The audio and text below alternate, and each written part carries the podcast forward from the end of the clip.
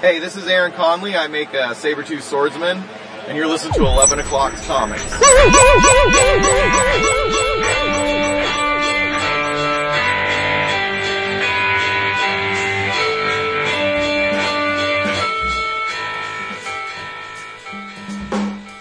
Perfect. There we go. That's the one. Magic. That's what that is. And this bed is just right. oh. You're not a bear. Dude, I have worried dogs going on right now. Really? Yeah, neighbor brought over a new, new toy and treats, and uh, puppy went near him, and Chance tried to take his head off. Same. So now, so now, Chance, so now Chance is like upset because he knows we're mad at him, and he's like walking around with his head down. and then the puppy's like doesn't want to go near Chance because he's afraid of him. Wow. That usually happens in our house too. Whenever a new toy is brought in, the dogs freak out. What, Th- Vince? You you walk around with your head down, pouting. no, I just I just leave the room. Yeah, let them fight it out. So we're gonna get to see Jeff Bezos' dick soon. What? Jeff, Jeff Bezos, the uh, National Enquirer, tried to blackmail him by threatening to publish nine dick pics of him if he didn't recant all the stuff he's been saying about the National Enquirer working with Trump to do political stuff. And Bezos went public with it all. He he published all the emails, all of the correspondence, and he said, "I he's like if if I can't stand up to embezzlement and blackmail, who can?" So, yeah, It's but- true though. but I, but I mean, but but that being said, it, so I'm assuming National Enquirer is about to publish his dick pics. I said, so we know that Jeff Bezos must have a big dick because no nobody's got a small dick is uh, that willing to uh, take that risk. So True. It probably does now that he's all all svelte and fit and everything. I mean, when he was chubby, he was probably yeah. But seriously, when you have that much money, what does Yeah, the so size of who- your dick matter? care? Yeah. Right. yeah, oh, no, he's He got a little divorced, dick. right? Yeah, Did they he's, get divorced? he's also got billions in the bank, so whatever. I'll Yeah. take the billions. And you'll take the billions because this is 11 o'clock comics episode 588. Wow. And I am Vince B. You are Vince B, and that was one hell of a segue. And I am David A. Price. Indeed you are, and I'm Tinsel the Elf. That's Wait, not that's not who you you said you were going to be. I I decided to be Tinsel the Elf this week. Wow. Improvisational. You you're not Tinsel the Elf. You're not. You're Jason Wood. And if you didn't notice already, we have a fourth voice this week. Who it is? Well, the Jason? patrons of the Slack channel know. Well, they know, yeah, because Well, they're they- on the inside there's track. But Exactly right. who is it, Believe, Jason? believe it or not, this this person was not on the show last year, which I'm pretty sure is the first time in five six years that that, that he hadn't at least sat in the fourth chair once. So that was an egregious I error on our part. I don't think we saw him last year either because there's no heroes in no New York. No, Didn't no. see him either. He was busy. He was I have a plan, up. and I'll tell you what the plan is after you reveal who it is. Nice, but it is it is uh, one of our good friends, one of the industry's big machers, making moves, writing a bunch of comics, still drawing comics. Uh, everybody's favorite Marvel cover artist, and uh, has a mean dice roll game that he plays with y'all at cons. if you're lucky enough to to to get a few minutes at his table, it is of course our homie, Mr. Scotty Young. What's up? How's it going? Yeah, I, i- is it weird? Like, I I still don't. I think you guys did ask me to come on once last year, but the timing didn't work out. So I don't want you. Yes. I don't think it's it's definitely not you guys' fault. You didn't do anything, but uh, because we moved states, uh, my my whole last half of my last year was a little bit wonky. Who the hell Yeah, man. decides to put out a comic book when you're moving? It's like, oh, I got a new Deadpool comic book coming out. Oh, by the way, let me just uproot my life. I launched three books while moving my family to a different state. For reals. With no uh-huh. loss of quality in any of them. But here's my plan. Serious. Oh, All right. Ha- Just try this on for size. Scotty Sundays. Every Sunday, Scotty oh will my join us. Oh Lord. Yes, because Whoa. Scotty is busy. No, he's what's not. the he's not. What's the, what's the what's the Patreon tier for that? And what's my cut? I'm always trying to get There you go. Oh man. There you man. go. That's what I was waiting for. You should have seen that coming, Vince. Come on. Every day I'm hustling, hustling. God love you. Well, you don't have to worry about your cut at Discount Comic Book Service because it's going to be very small because you can get your comics, get them fast, get them delivered right to your door for a fraction of what everybody else is paying. The list of specials is up. And get this, they're awesome. As if, they, you know, they, they're gonna be. But from Image, we have, was there actually a break in this? Because this is Jeff Lemire and Dustin Nguyen, and it's Ascender. Oh, it's, yeah, no, there Yes. was, there was, yeah, it, it's a break. There's, there's, there's a shift. Yeah, I mean, there's a Cinder- timeline Cinder's- inside the yeah. previews. So Right, but the, no, I'm not talking about that. Was there a gap between the last issue of Yes. DC? Oh, there was. Yes, yes, yes. Okay, so we have Ascender number one, The Haunted Galaxy Part One, and as I said, Jeff Lemire, Dustin Nguyen, three ninety nine cover price. But what are you going to pay, Jason?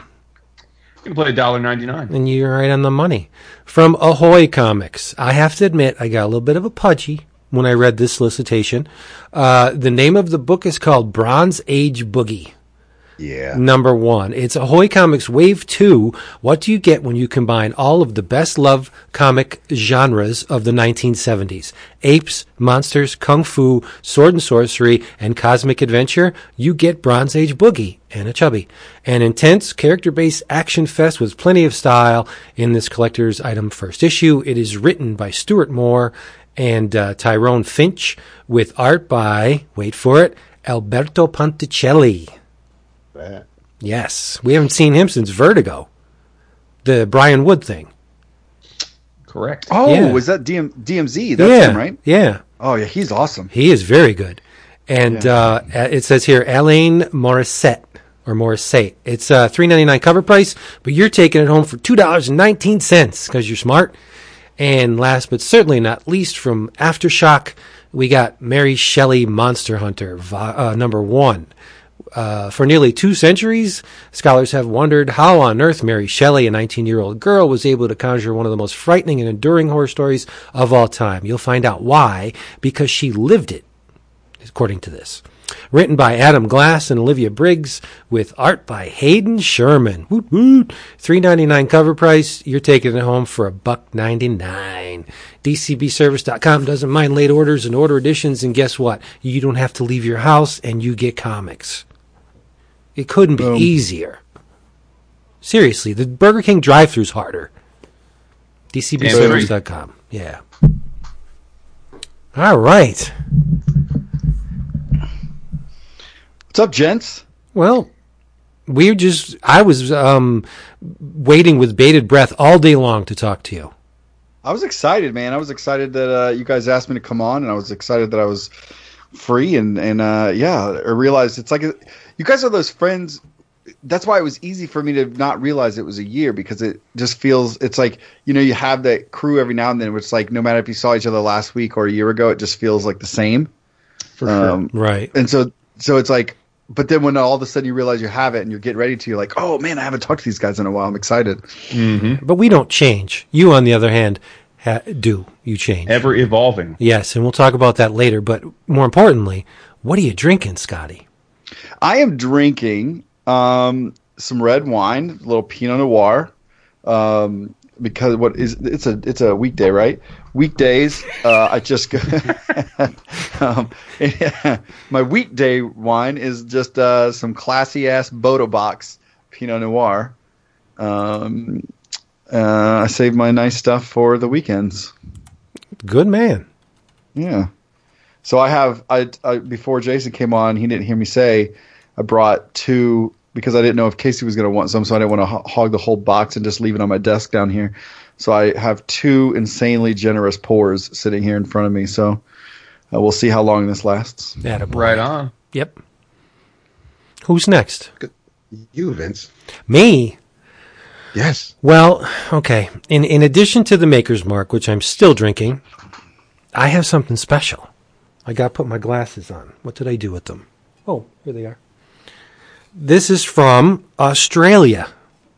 I can guarantee that none of you ever have, have maybe Scotty.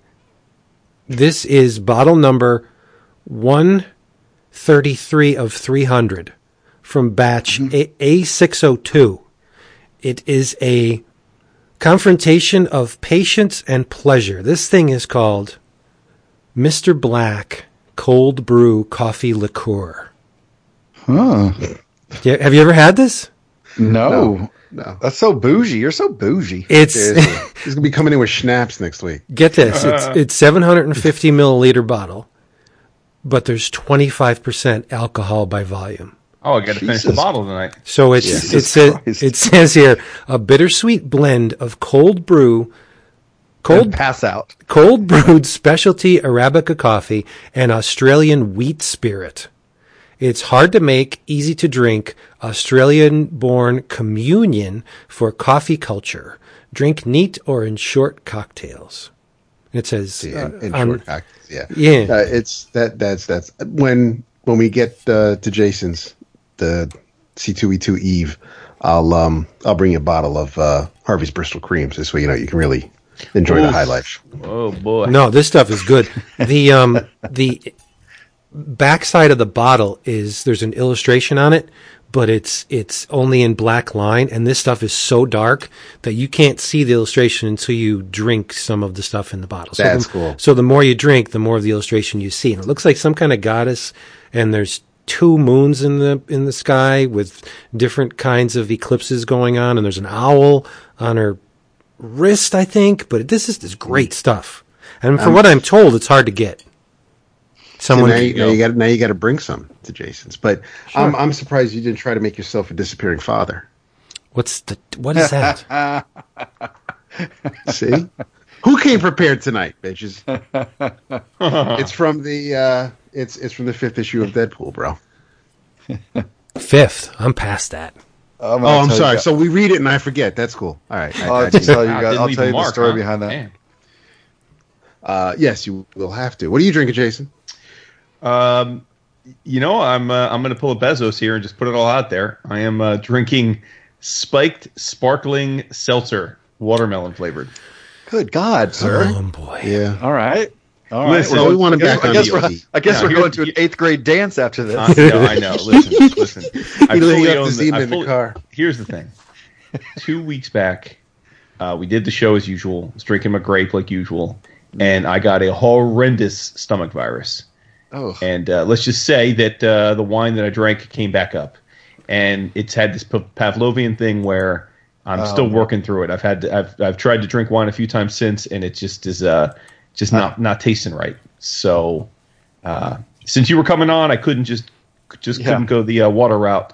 So it's the only alcoholic thing that I think my stomach will handle right now. I got you. I feel you. Yeah. So Jason had a built-in vomitorium. listen, viruses are rough, man. You know. I I get you. I throw up in 20 year cycles. That's true. Yes. Yep. Yes. For a while. Vince doesn't worry about viruses now that he's got a Mac again. It's true. Oh, Welcome back, sir. Best machines on the planet. Anywho, Dap, what you drinking? Wow. I am. Uh, this is something new. I picked it up last night because um, my wife needed a uh, a bottle, so I, I I can't just leave with one. So um, it is from Argentina.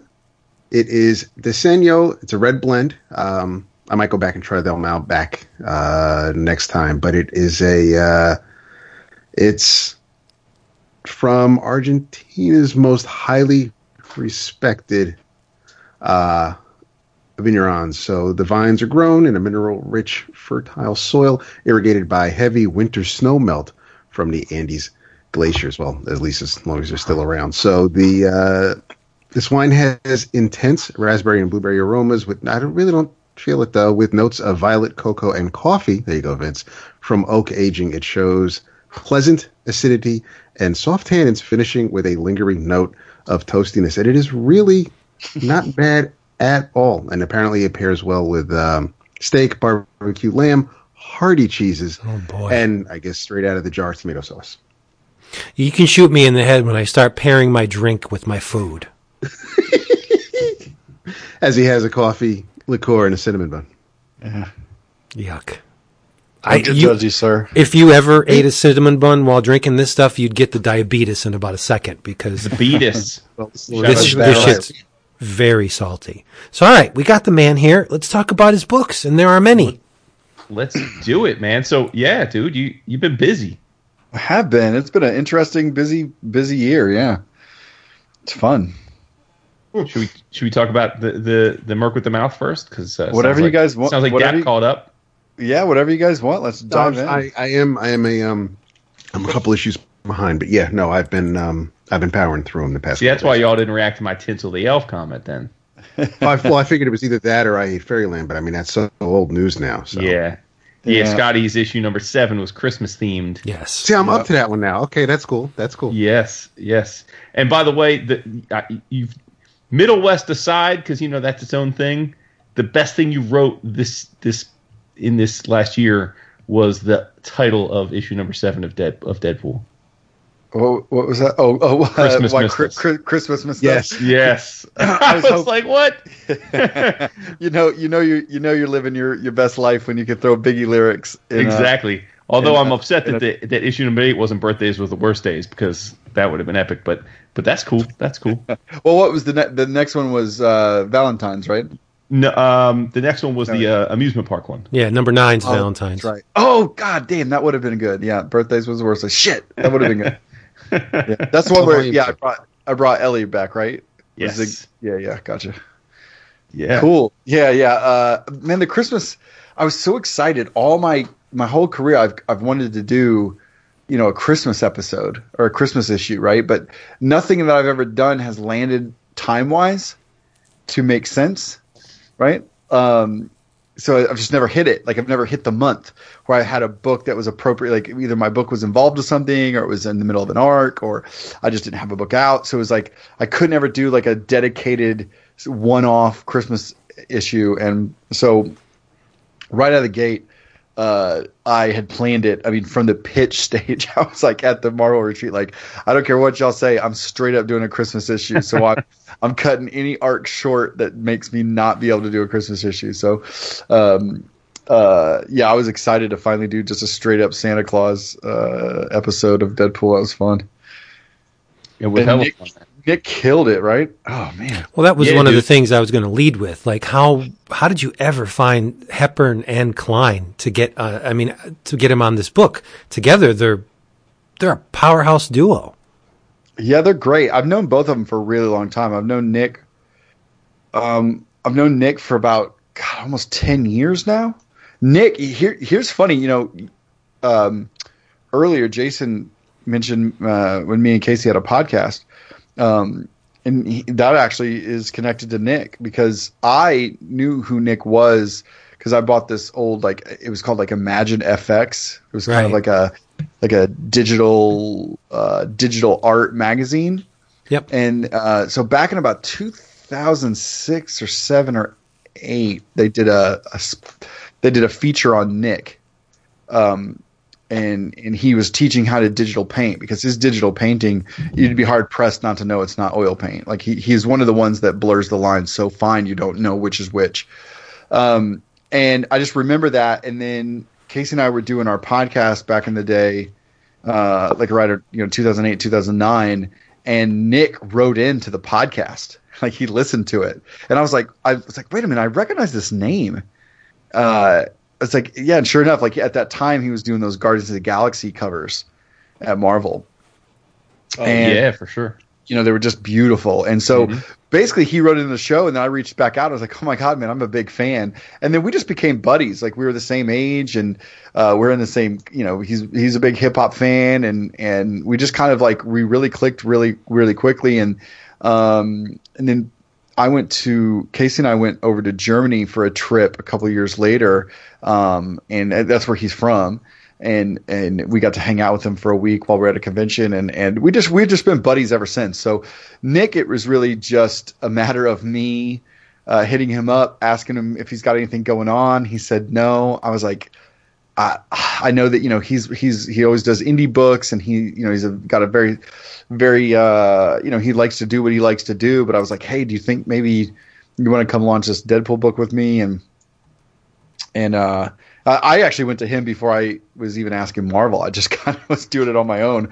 And um, at first, I think at first he was like, I don't know, maybe like he was he was a little bit hesitant just because you know he he really likes to do his cool indie books, but uh, you know it was just a little bit of a talk, and he was like, yeah, cool. And then Marvel was super down, and um, so he came on, and then Scott was Scott was another one. He was already doing uh, Spider-Man or De- Spider-Man Deadpool. Right. Right. And- Yeah. and yeah. I, I just I was looking at that. I was like, God, he's killing this, right? It just looks amazing.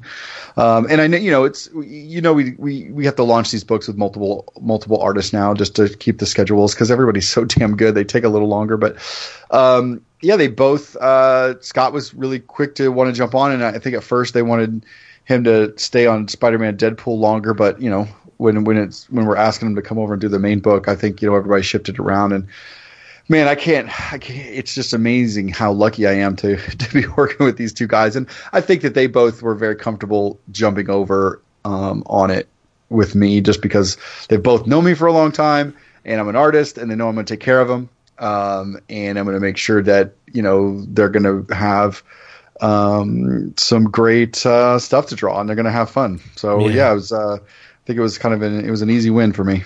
Well, it's worth the price of admission when you can turn the page and you see a double page spread that makes you think, how long did this thing take to do? It's the, and I'm specifically, I'm talking about the Daredevil spread when he's listening for uh, Deadpool's absent heartbeat. Yep. Oh my God. How Like, amazing is that? How it- amazing is that page? It's gorgeous. And I love the fact that he worked your name and his into the, the, the, uh, architecture on the side of the building there. It's amazing. It's amazing, right? But and you think Valentine's? All right, this issue is going to be predominantly pinks and reds. Nope, it's purple and violet. Like, Yep. to- and it and it totally fits in light of the character he's paired with in this book.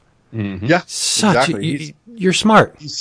yeah he well he's smart and he's such a brilliant guy and i know i know like you know i know that people have a lot you know anytime i think that an artist jumps over to the writer's side there's a perception right? Like oh well he's an artist so maybe but the best move that i can make is just make sure that uh, you know i tell the best stories i can but also just team up with g- geniuses right? So um, nick klein i mean yeah that the the noir issue is just bonkers. Like i mean i wrote you know i wrote double spread top tier daredevil looking over a city. He can see uh you know we see all the heartbeats you know as many heartbeats as you could draw. That's it. Like that's what i wrote.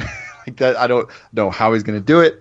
Uh and then he sent me back that page and i almost lost it. Like i was like this is one of the dopest d- like depictions of daredevil's powers that i've ever seen. Yep. it was so awesome. I gotta agree. Yeah, Well, guess what, y'all? You can own that page tomorrow is there? oh yeah Is there a price associated? at 12 noon Eastern. If you're listening to this and it's Friday, I'm talking about today. But on Friday at 12 noon Eastern, the uh, the art from Deadpool number nine drops on Felix Comic Art, so you can have that page. word I- I'm already out they of got to beat you to it, but you can have it. so Oh man, Yeah, dude. Dude, I gotta say, so you know, Nick is great. I agree, and I have to like the that that seven, eight, nine, the last three issues is a testimony to his diversity, right right? Because you got you got the Christmas issue, which is is the style I think people are most familiar with from the run so far. Um, then you get the the amusement park issue where he's drawing, you know, characters that are essentially um, classic cartoon Looney Tunes esque characters, and uh, and there's like a gloss to them. They they they and then and then you get this noir issue. It's uh it's it's it's it's always stunning to see uh someone with a range like that. So Yeah, it's funny with it's funny with this noir issue too because um it, it- this is how hard this is how hard of a worker Nick is. I I intentionally because I had done the you know the three issue arc with giant things and puke monsters and all this kind of stuff and you know he's drawn the Avengers and then you know I've got these other these other two issues and, and you know Nick's doing the covers and and so I wanted to do an issue that like let gave him like a little time off, right? Like so I was like, cool, let's do a noir issue. Let's do like a Sin City, you know. And my I you know, and and and, we when we had talked, we both kind of were on the same page of like this is gonna be black and white. And in my head I was like literal black and white. Like we were gonna we were really gonna do a riff on Sin City where it was gonna be black and white and then we'd show things that were red, you know, or a couple colors. Um and Nick could not help himself. Like I was, I intended to give him, uh, I totally intended to give him a break for the month. And not only did he not go black and white, he did something that he hadn't done the whole issue, which is he completely washed the physical ink washes the whole thing um, to do that black and white noir feel, which is which is bonkers. I thought he was really going to go in and just do straight black and white, you know, like black and white comics. Uh, and and you know, I'm not complaining at all because what we what I think what we all got was a feast for the eyes. Yeah, for sure. Yeah. It was amazing. but sure. that's And not- just and- that's just him, you know. He just is that kind of a worker. Mm-hmm. Yeah. And I mean, Klein's great. I, I love him, but we shouldn't short You just took the words out of my mouth. Yeah. because Yeah. Oh God, no! now He's issue amazing. four, what Scott Hepburn did in issue four was like impeccable. I, my favorite single issue of last year. was that the Weird World one? Yep, yep. Yes, sir. That one- was one of my I, I have to say I, I haven't been as proud like when i when i hit the last period on page 20 of a script i'm usually like okay or i'm like Ugh, i don't know if i got this one. Right? Uh, and then i'm then the art comes back and i was like oh man what a cool issue. But 20 or uh, issue 4 was the one where i when i hit it i was like wow. I was like I just made an inc- a crazy incredible sc- comic or an absolute batshit crazy bad one. Because because like as- when you're writing it and I'm trying to keep all this straight in my head because it was like you know times jumping and he's talking on the phone and he's sending videos and I'm fucking around with time in and out of the weird world and I was so half confused and and the whole thing came from I even called Scott that night Casey was out of town and I was watching I was watching Naked and Afraid marathon. Oh boy. Uh, and so I was like I called Scott I was like, "Hey, do you want to do like a Naked and Afraid episode?" he was like, "What?" I was like, "Maybe." And at first we thought we'd do the Savage Land, right? Because that's a jungle, and I thought that. But then I was like, "God, I feel like every time they do a jungle, we do the Savage Lands at Marvel." Um, and I loved Jason and, and Mike's Weird World stuff so much. yep. Um, so I was like, oh no, we'll do a Naked and Afraid episode in uh in in Weird World, and god damn it, that was just a blast. Like it was it was so fun, and and and you're right, Scott absolutely crushed it. And my favorite thing about working with these two guys is how they actually pushed me to write different style of comic books for each of them, right? Uh, like Scott to me is like such a classic energetic comic book storyteller, right? Like it's you know everybody's it's very kinetic and there's a lot of speed and and the fights are you know there's so much there um, and he really gets into the the design of the the monsters and the creatures or whatever. There's he he really nails that. And then you've got Nick who's like he just can like you just you just you dive into his environments. And uh, one thing that I don't know that people knew about Nick is how great of an actor he is. Like when you have some of those Deadpool moments when Deadpool looks at the camera and he's like talking, like he's he just makes him move. You feel like he's moving. So I love these two guys. I think Scott Scott uh, that the the Weird World one and then um, the zombie one. The you know the my my my tip of the hat to walk. I got to do a you know a Halloween episode. I got to do all the the, the holidays right. So it's like doing the zombie episode in the mall, which is obviously a, a tip of the hat to to Dawn of the Dead. Um, Love you. yeah, you know, I, I, I was so wanted to call it Dawn of the Deadpool, but I did a quick Google search and nobody had done it officially, but a few fans had done something, so I was like, ah, I, I shouldn't do that. But, um, uh, you know, he sold that so well, man. Those like the the uh the oh God, was the bad guy's name now? I, I'm Black losing it. Talon. Um, Black Talon. he drew him so awesome, uh, and I don't just everything. Oh, that was and that was the issue with the drink, right, David? Uh, Which now that we're talking about it, we'll we'll I'll tell that story. So David said, you know, he's drinking a uh, disappearing father, um, which back in Peoria, our favorite cocktail bar. Uh, the the the the bartender's name, our mixologist's name was uh, Costas, and um, With he was silent amazing. S? Yeah, Apparently not. well, I'm probably saying it wrong, right? That's why I had to have that conversation because I'm always going to pronounce the S. Um, uh, and he was so great. He made the best drinks. We loved him to death, and we were getting ready to move. And I was like, "Man, you're you're fantastic. I'm I'm going to work you into an issue of Deadpool." And he's like, "Oh, that's cool." And so when I was writing that issue, I texted him and I was like, "Hey, I need a drink. I need a drink that's crazy. It's got a crazy amount of ingredients, but it's good or whatever." And you know whatever. And, and then he wrote me back the recipe, uh, the one that I put in the book and the name of it. And he would always make he always made these really dark, dry jokes about you know how bad his father was. like how, okay. you know how his father abandoned him and we could never tell if he was really being honest because he's you know he's just a really dry bartender um, but yeah that so that that actually came from a, a real dude that's made me a lot of cocktails and uh and so I threw him in a issue of Deadpool and had him eaten by zombies. So it's Yes, an it's an actual drink. Uh, according to him, he could have just he could have just thrown out every. It sounds like it's every liquor at the bar. Seriously. pretty much came to it. Yeah. it sounds disgusting. And Daddy's absent because he's dead after drinking all that. Mm-hmm. Yeah. Good stuff. Oh, and By then the Scott way- killed, and then and then then Scott destroyed on the next is, the issue where we like the sad issue, right? Where I was like, I'm gonna I'm gonna write an issue of Deadpool that's not funny, um, or where Deadpool's not being funny because I can't tell you how unfunny I felt that couple of weeks. Like I just came down to write, and I was like, I do not have that. I do not have it. Like it is not in me. I don't have any jokes. I don't have any. I'm just not feeling funny. Um, and so I was like, well, I'm gonna write an issue where Deadpool does not feel funny, and uh, and then make up the most ridiculous, dumb ass name character ever.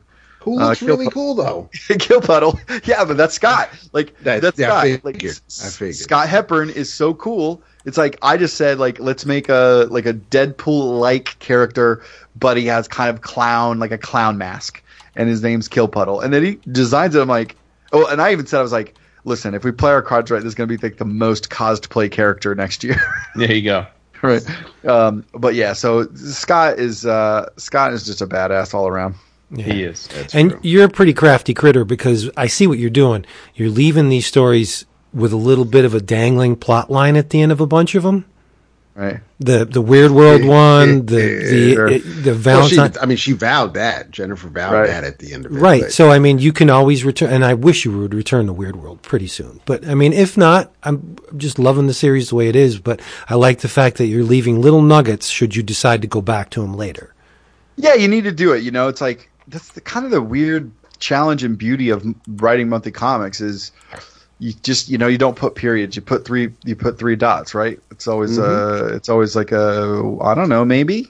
And to say that even if you don't go back to it during your run, that someone Right. reading this who now writes for Marvel 15 years from now picks Right. up on that thread? And that yeah, that's the Um, beautiful thing about it. That's really is the beautiful thing about this weird business and in in art form that we that we work in is you know somebody's going to be here after me. Like I'm not gonna I'm not gonna be here forever, and the person after me won't be here forever. Just like the person before me wasn't there forever. So, you know, the best thing that you could do is like let me tell a quick little story, and if I feel like I've told told enough of a story, I don't need to end anything. I can leave leave it open enough to either me go play with it, or you know down the down the line when somebody rereads these and it's their book, they can be like, oh snap, you know I can bring this back. That's fun, you know. Yep.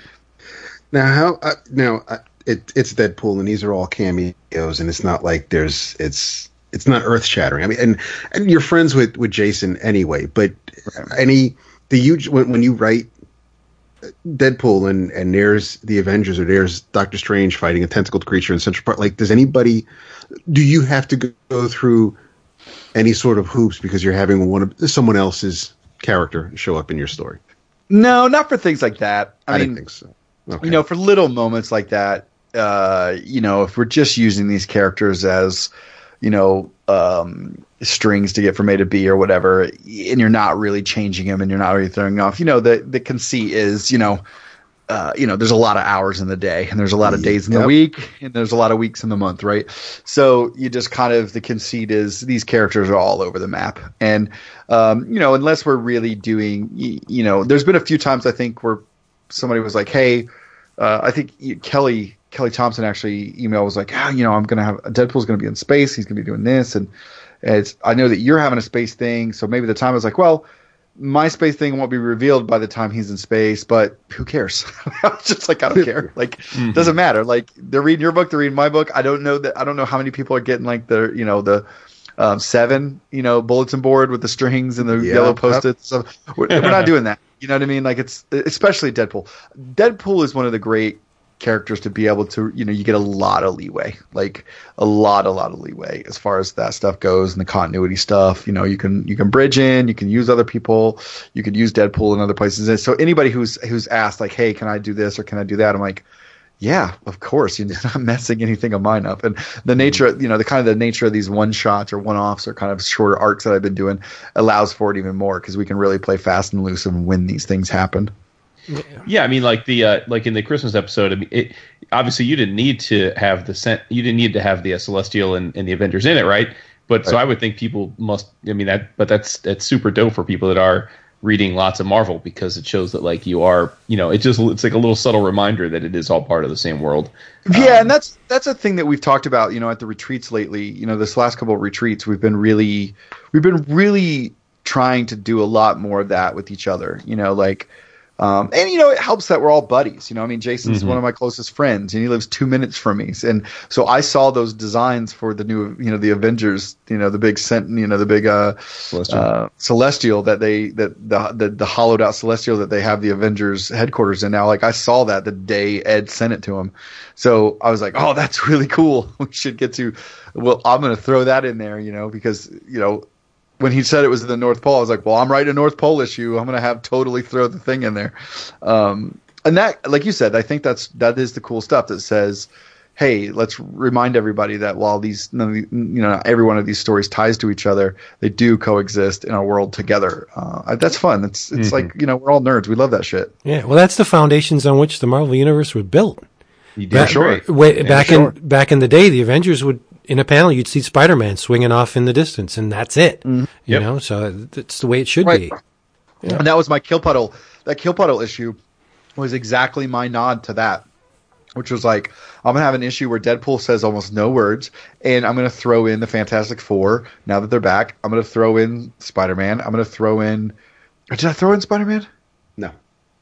Oh no, that got edited out. I did have Spider Man. Oh, funny. Okay. um, then you, Um, Spencer. Yeah, it wasn't because of anything bad. It was just more of a story note, and it was like because Spider-Man.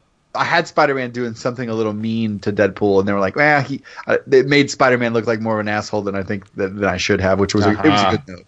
It was definitely a good note. Um, but you know, I threw Doctor Strange in there, and, and what I've realized writing Deadpool is it's it's it's way more of a cameo book than I anticipated. Like Yeah. bec- because of the nature of Deadpool, like for me, at least the at least my interpretation of him is because of the nature of him, you really need to pepper this book with other players. You know, Right. Um, yeah. Deadpool's So you need a the straight man. You he's the need- Lou yeah. Costello. Yeah, you, he needs Yeah, the I he mean- needs the Abbott.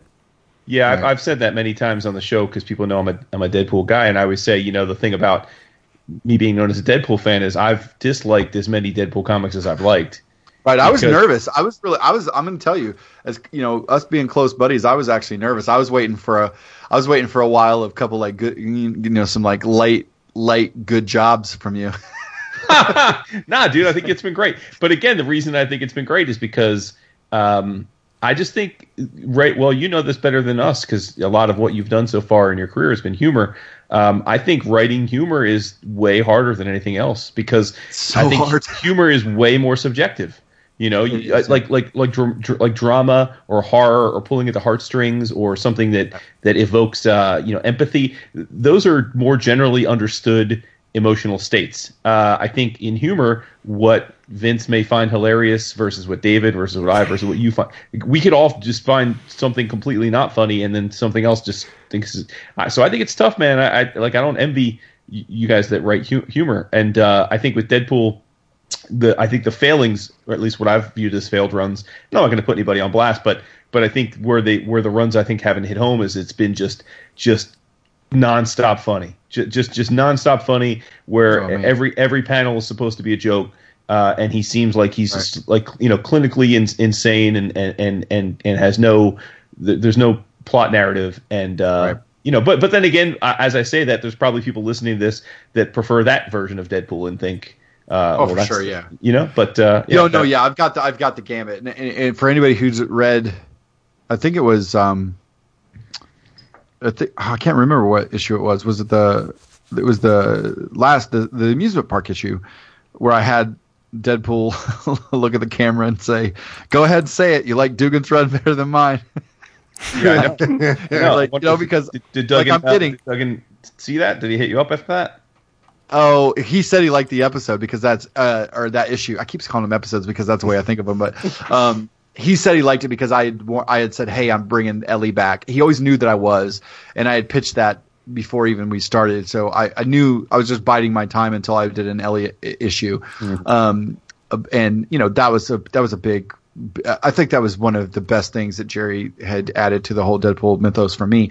Um, so I really wanted to pay some respects to that. Um, and and yeah, he just wrote his. He Gerry's been really really complimentary and, and loving, and you know Gerry and I are close too, so he could be full of shit and lying to me, but um, uh, he's he's really liked what we're doing, and and you know I think anybody. I, you know anybody who's been on a book for a while and then sees somebody come on and fresh fresh face what, Gerry has the best attitude about it because he's like oh man this is exactly what everybody everybody, everybody needs with this right now so he's been really great but you know I've gotten the gamut right where people are just like, "Holy shit, this is the best," or "Oh my god, you're the worst." Marvel needs to fire you. You're ruining my book. Um, and you just slough that off. Like, does it not bother you? no, yeah, it doesn't bother me. I mean, you know, it did. I mean, this is, you know, I am getting, I'm close to 20 years doing this, right? Like 2001 was my, was well, you know, 2000, yeah, 2001 was my when I started drawing comic books at, at Marvel. So, um, you know, I'm pushing, I'm pushing close to to the 20 year mark now. Um, and at the beginning, it just wrecked me and devastated me, but now, I mean, in some ways, social media has helped. I know that sounds weird. Because it steeled you? It's just so much. Yeah. and there's just so much of everything. And Yeah. and when when you and not just in comics like when you just look at social media and everybody hates everything right? Like people that i agree with hate the politicians that i also hate but they talk about it. So you just see hate and hate and mad and anger. Guilty. and at some point you just you know at some point you just go all right well everybody's just mad so nobody's mad right? It's all just it's just like it's like it all oh, cancels each other it just yeah just cancels each other out. So uh, i've honestly gotten some weird superpower where i'm able to just completely ignore negative stuff and believe every single positive thing ever said. Well, you've been enduring the kind of commentary since uh, New Warriors. Remember back in the day, oh for sure. Yeah for uh, the the shitstorm, and I thought it was great, but there was fans of the previous incarnation of the New Warriors that weren't too happy. I think you did the title a, t- a favor, but I wasn't, you know, beholden to the book. Yeah, see, by the time that rolled around, I had already, I had, I had already got pretty steeled there. Like I was already pretty solid on not caring. Yeah. Um, you know, because right out of the gate, uh, Human Torch was the, you know, Human Torch was hard uh, because you know it's Fantastic Four, and I really wasn't that good yet. Um, and I knew that, and but I knew that I still was having fun, and I was trying things, and and whatever. I mean, and I had, like, I just didn't have, you know, like message board people not liking it. Like I had, I'm not gonna put this person on blast, but uh, on their name because because we are actually friends now, and, and this person has uh, is. Uh, for years after we were fine with it, ha- would still apologize, and I'd be like, "Dude, you just gotta let it go."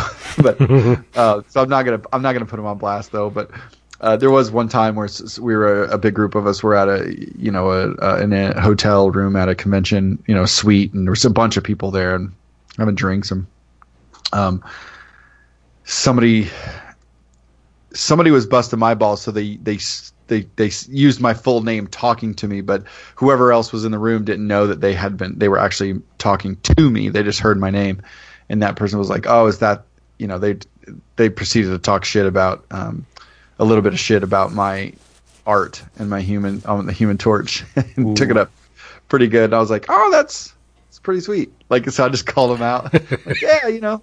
and Whatever we you know, we had a little funny. I mean, it was instant. You should have like- turned around and shook his hand and be like, oh, Skottie Young. yeah, well, that- that's kind of what happened. It was basically like I kind of I was kind of playing along with him for a minute. Like, yeah, I mean that's crazy. Like, man, yeah, how dare that guy like try to do something new with stuff, right? I mean, that's gross, you know, whatever. And then somebody else is like, oh, that's this is Skottie or whatever. Um, but like I said, I mean, instantly it was like, oh shit, you know, and and uh, and and since then we've become buddies and and become really, really, really good friends over the years. So, but like like I said, it was when that kind of stuff was happening early because I did I was not like a guy who I didn't grow up reading uh, John Byrne comics and all the stuff. So I Oh, didn't. I know. You remember we had you on one episode a while back where we were just throwing stuff out, and you Which were like, going to yeah, lead me every to- five minutes, to you were like, another I didn't read that. Never read Yeah, that. no, yeah. What the hell's a Dark Knight? Yeah. What? Um, what's a what's a You're like, bat watch, of the you're man? like, watch who? Watch Uh, guys. So, which which was going to be one of my questions, especially with the Weird World stuff, was how much and and yeah, I know you could just go down the street and read Jason's copies, but how much research did, and it's all Deadpool, so you can kind of just you know Right. shrug it off, and and and you don't need to really know a lot about it because if he doesn't know, you can play it off that way. But how much research did you do for for an issue like we the, the issue four?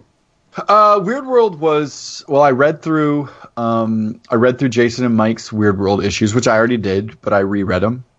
Um, and then I went back on the Marvel app and I read um, those early. Uh, what were they? They were in something. Vince, you might know, right? Yeah, they Like- were Marvel specials. The three Yes, Weird they World. were. John Yeah, they were. Yeah, I read and read those, and and if if anybody's read those, I and I I used that wizard character yes. in, in there in, in his in his wax candle guys or whatever. Um, but as far as that, that's it because the I think the beautiful thing about Weird World is there is no there are no rules. Like even Right. Jason, you know, Jason used some stuff but then made things up, and that was kind of the beautiful thing was I'd I'd take some stuff from Jason, I'd take from stuff the old stuff, and then I just made stuff up. Right, like the Time Storm was something completely made up. Um, you know, I just started making things up uh, just to have some fun. So um, that's you know that's any time that I can find a way just to make stuff up, but it seems like I'm weaving in like fabric of stuff. It's it's I'm I'm I'm living my best life at that moment. And it's uh, and, and it's for a book like Deadpool, it's it's pretty much tailor made for that because you can't. I mean, aside from him talking to the reader, the whole fourth wall thing, it's it's it's perfect. To you can Right. it's and as long as you're good at. I mean, if if someone tried to play their way through it, you know, it might be able to you might be able to spot it, but um, Right. in, in the hands of someone capable like you, it, it's just you're able to um, fool around with it and and and and Right. do you obviously you've been reading Deadpool for a while now you've been writing him for a while but uh, do you have a is there a specific like, do you hear the do you hear Ryan Reynolds when you write the character do you just play off of what everybody else has done beforehand is there what's the you're not trying to uh, you take what other writers have done and, Right. and like, like like with Duggan, but it, uh, you're and you're making your own mark, obviously. But are, are, are you? Is there any strings guiding you with with, with the character? Um, listen, I'm going to be super honest, and this is probably not a sexy answer, but Mhm. I feel like I've been writing Deadpool for about five years, right? Because like, uh, when I started writing Rocket, you know, I Okay. wanted, I kind of wanted to write Deadpool, but Dan, you know, Dan was still on it, so I was like, oh, cool, I'll do Rocket, Raccoon, and Groot, and so that's kind of that Henri voice, right? Um, Mm-hmm. and then, I mean, you know, Deadpool's sales pitch was I'm going to take Deadpool and smash it into Alice in Wonderland, and that's I Hate Fairyland. Gert, and yeah. then, and then the next book is actual Deadpool. So it was, you know, my first interview up at Marvel was like, you know, what made you, uh, you know, ask something about, you know, why am I a good fit for writing Deadpool? And I was like, well, I because I've been writing him for years. I just keep changing his outfit. That, uh, nice. Um, and honestly, that's just you know, I come from I come from Mad Magazine, right?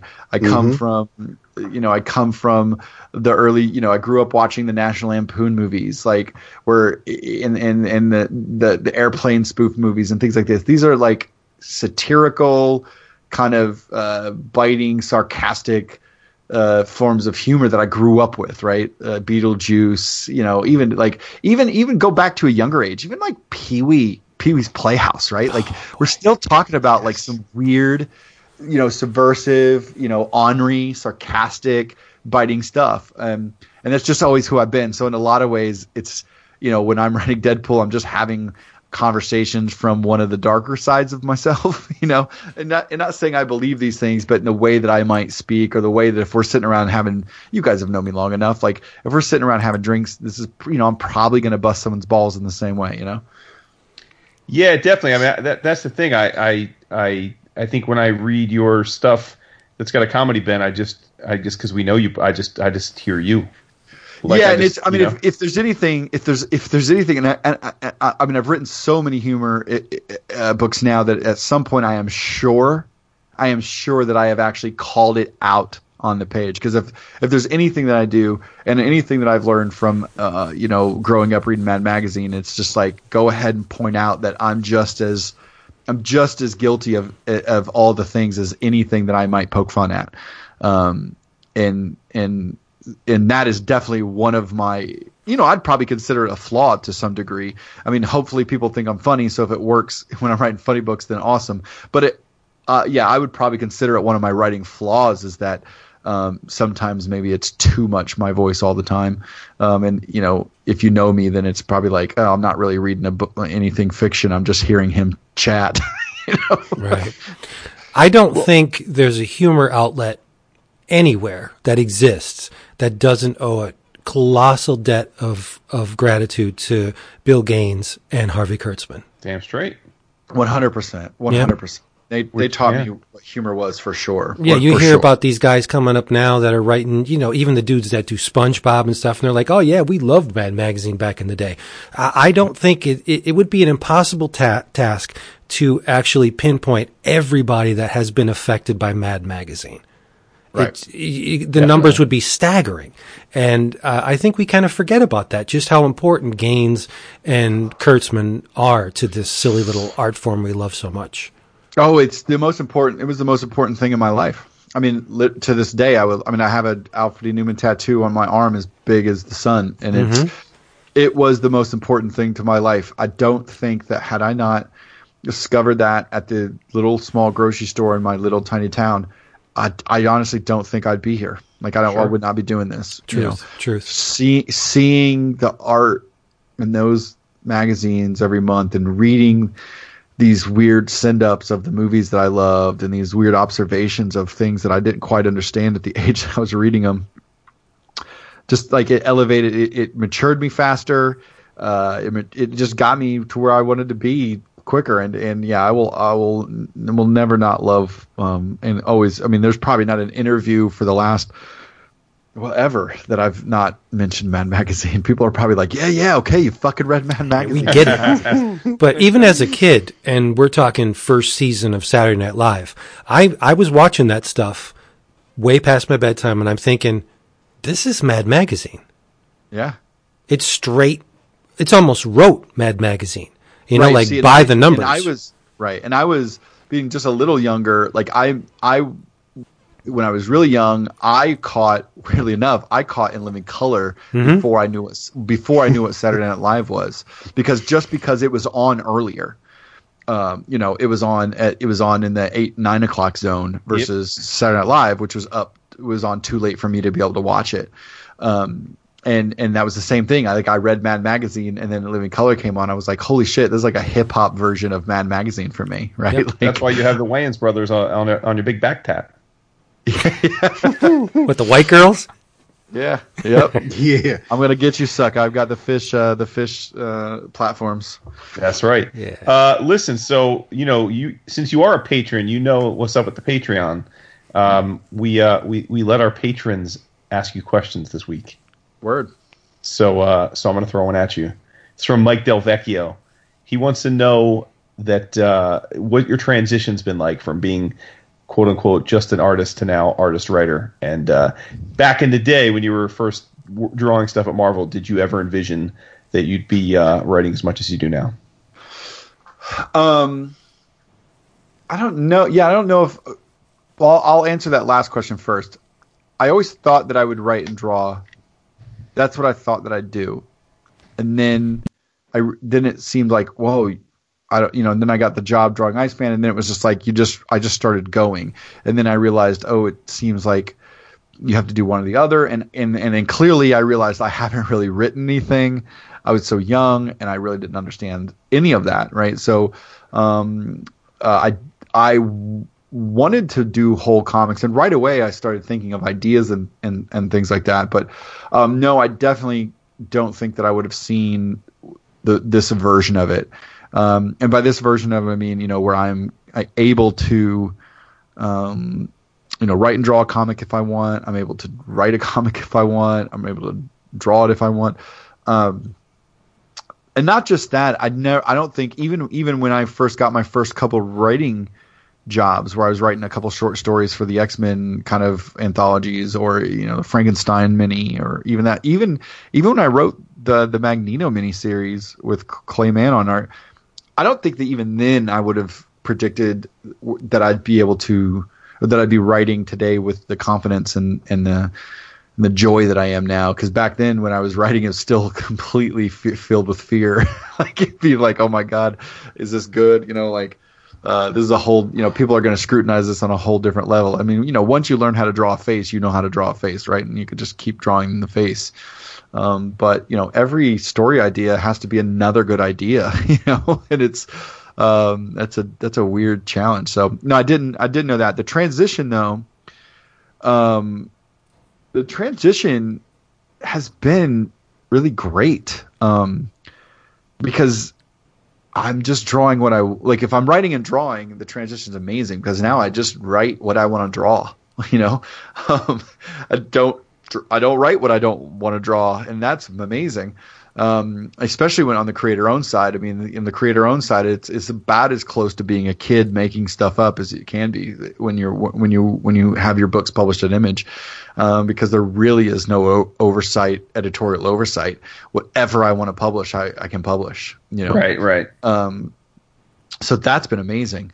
The transition from artist side to to the only the writer side to me has been even even better than I could have imagined because um, luckily I'm in a place in the in the I'm, in a place in my career where if I you know when I reach out to some of these really really crazy talented artists they do want to work with me which uh, you know the Aaron Conleys and and Jorge's and I mean I've worked with Dan Panosian and Jim Mahfood's drawn books with me and like you know there's like I feel so spoiled in Nick and Scott. Like I feel so spoiled uh, and then yeah, I'm going to tell you guys off mic who's going to be drawing another book of mine coming up uh, that I can't say yet. And when you hear this, you're going to flip out. Um, but I, you know, that part of it's so amazing because I make stuff up on paper and then I hand it off, and these guys uh, and, and they bring it back and I can't believe what I'm seeing, right? It almost makes me, you know, I remember with Felipe Andrade or Andrade, I don't know how to say his last name. Um, yeah, Andrade. Yeah, Andrade. Uh, when I when he started turning in his pages for the Rocket and Groot issues that we did together, I couldn't believe that I made this stuff up. I was like, "Holy shit! Like I made a dope sci-fi movie here!" Like because he was so good. Like he he took us so far beyond what I saw in my head. Uh, and I was like, "Oh my god, this the is tatted up the tatted up Groot is I own the splash page of that because I I, Oh.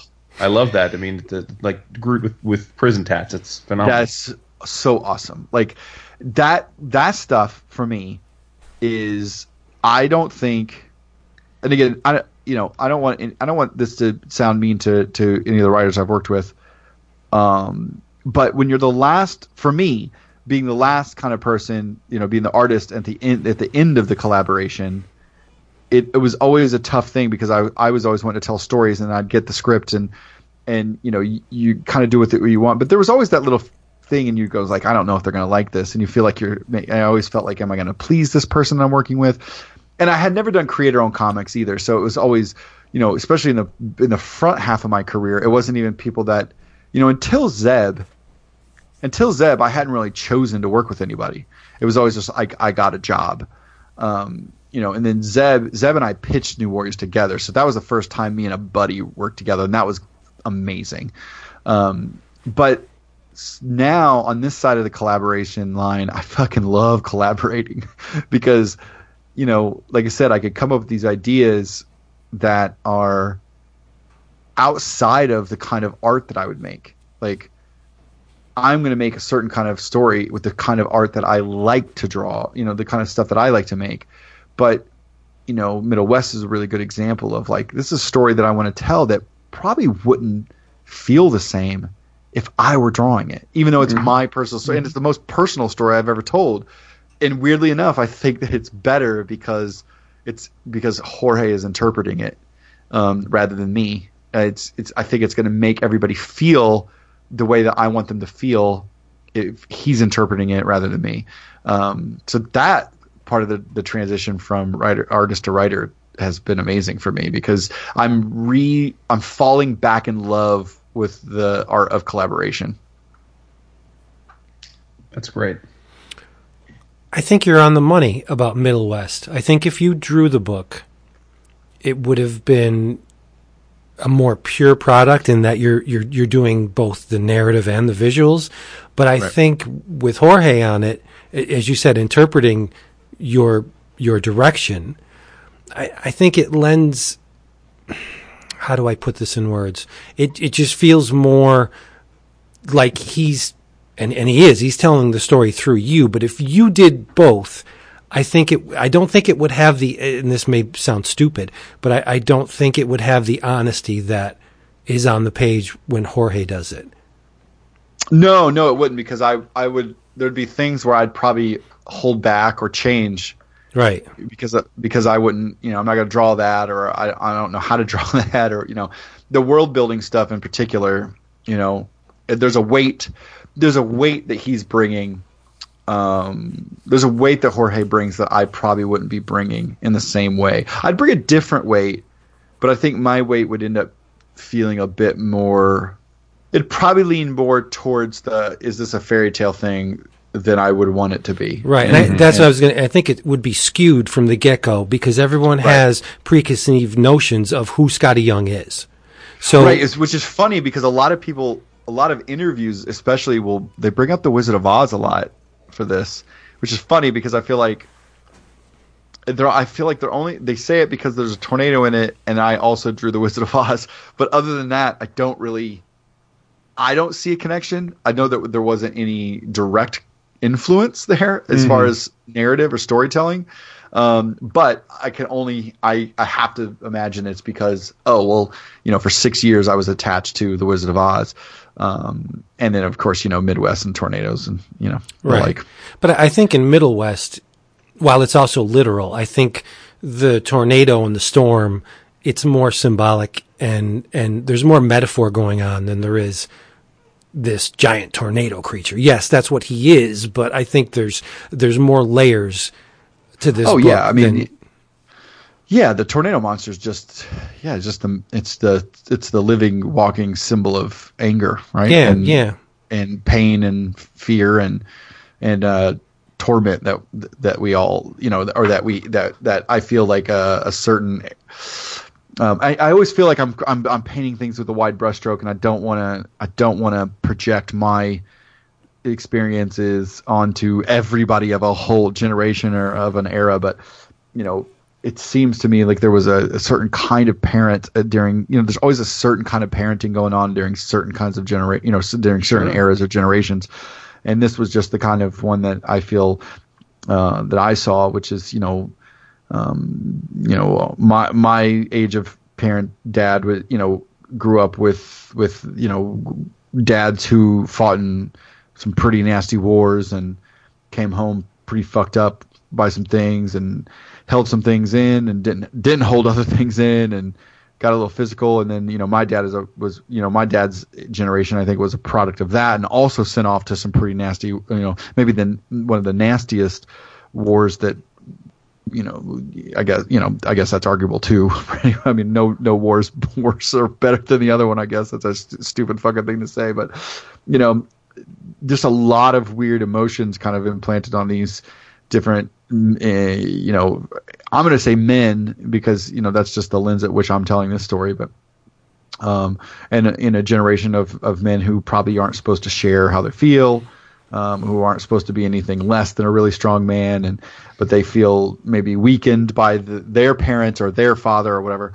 Um, so you know, there's a, just a lot of a weird cycle of uh, abuses that go on, I think, and and you know, me being from the Midwest um, and and watching how easily uh, tornadoes um, show up and leave, I found it to be. Um, well, here's it. I feel like uh, I watched a couple years ago in Peoria.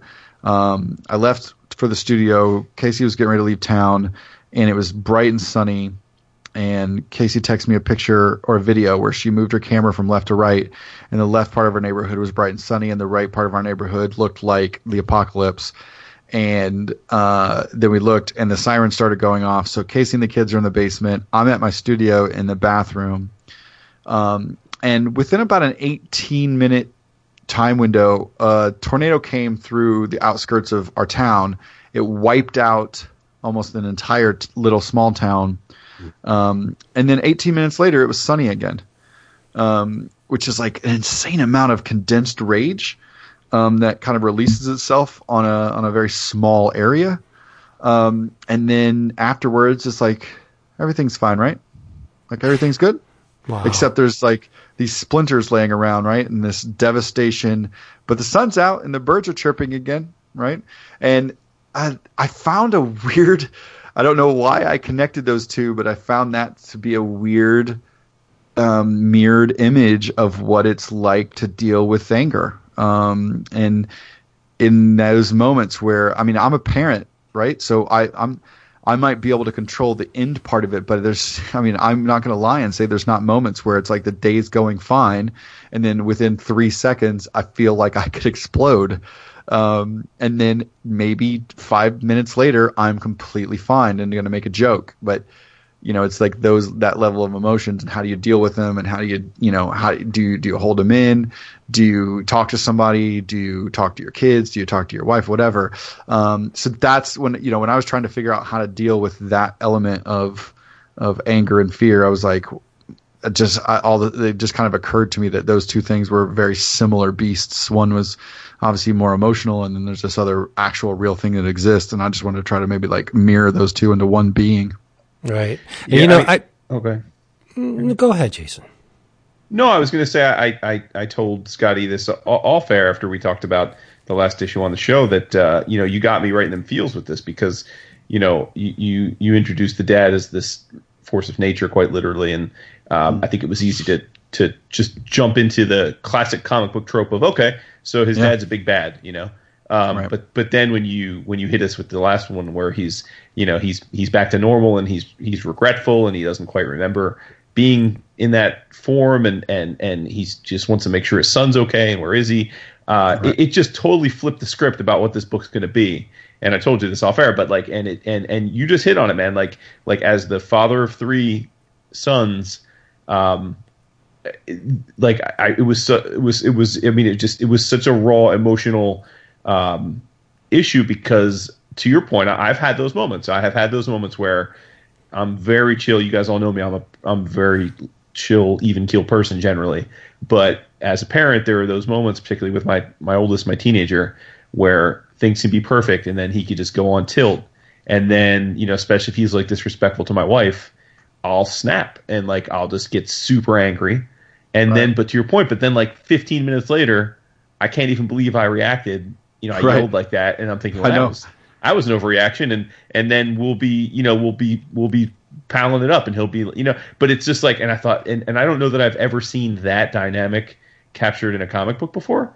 Um, because again, it's not like an abuse like it, it's it's it's easy to play the like abusive card, right? Or like the oh you know evil card, but that's not what this is about. At least not to this point, right? This is more like Right. Like just that how do you deal with these emotions that are sometimes very hard to to to deal with and um you know that that I would say that that I know Middlewest is getting started but um I think for for me having known you through I guess the entirety of your at least the writing part of your career um you know this this to me is the next level because it it uh it, it isn't just about being funny and and and and, and whimsical. I mean, you know, Right. and uh, so I, I I'm I'm st- I'm psyched to see you going in different directions with your with your writing. Well, thanks, man. I appreciate that. Yeah, it's um, yeah, that's. I mean, that's definitely the goal with these kind of relationships to try to be able to depict this story or the, depict that relation, this kind of relationship. And that here's the interesting thing as I'm writing it is, um, you know, nobody knows how these things really end, right? Like, uh, because here's here's the thing.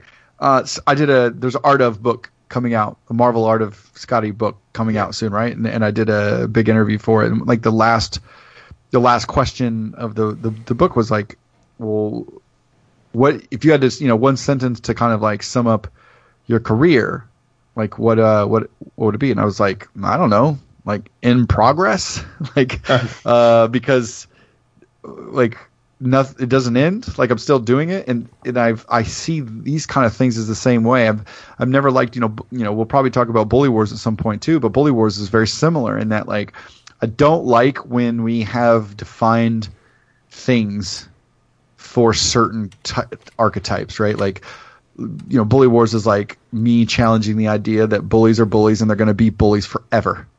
Um i'd like to think that maybe you know, we can make them not be bullies. Wouldn't that be better?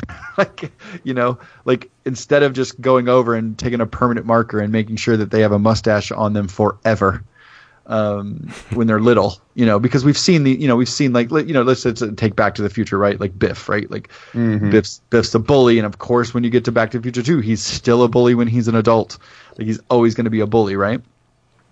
Um, so there's something to the for me there's something to the idea of like challenging that and and, and seeing like can we challenge that role? Can we see if there's another side to it? Can we see if there's an evolution to it? Because i again i won't put him on my blast but i have really close friends that will openly admit they were bullies in school. Like they were bullies growing up and they're sweethearts now. And so it's not a thing that you're you should be you know they're not you know they they didn't grow up wanting to stay that way. And most of the time you're like that for a reason.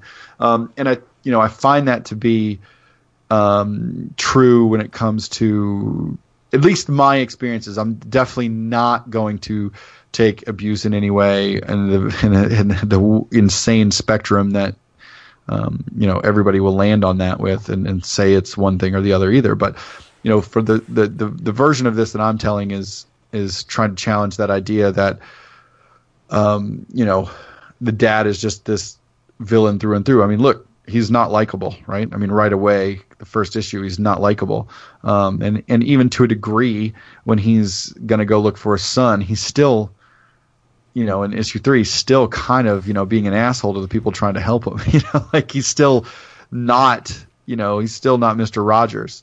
Um, but you can tell that there's something in him that's saying like, "This is still my boy," you know. Um, and then Abel has those moments as well, which is like he's conflicted, which you know any kids who have grown up in this kind of scenario you you you're it's conflicting because you're like i understand that i don't like what just went down but also this other thing which is that's my that's my parent.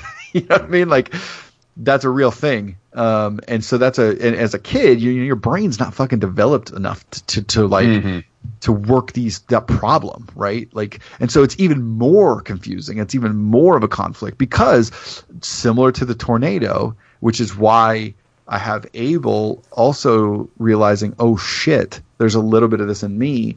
Similar to that, once the storm has passed, it's you start questioning like, well, was it that bad? Like, well, everybody else is going through this too, right? We're all fine. Like, cause you don't know, right? Like kids one of my other, you know, another friend of mine got, you know, one of my friends got like pummeled when he was a kid. I didn't know that was going on when I was a kid because we sit around chatting about it. We just, I think we all just kind of assumed like, yeah, this is like we go to school, we play basketball, and we get hit, right? Like these kind of things. you know I mean? Like, um, but those, you know, so trying to figure out like a nice balance to, you know, explore this idea and and that's really what I view this as more is exploring it. And I'm exploring it for myself as a as a person and a writer and having the characters exploring it and really, you know, we'll see who gets an answer and what what the answer is, but um, you know, it really is more of an ex- exploration of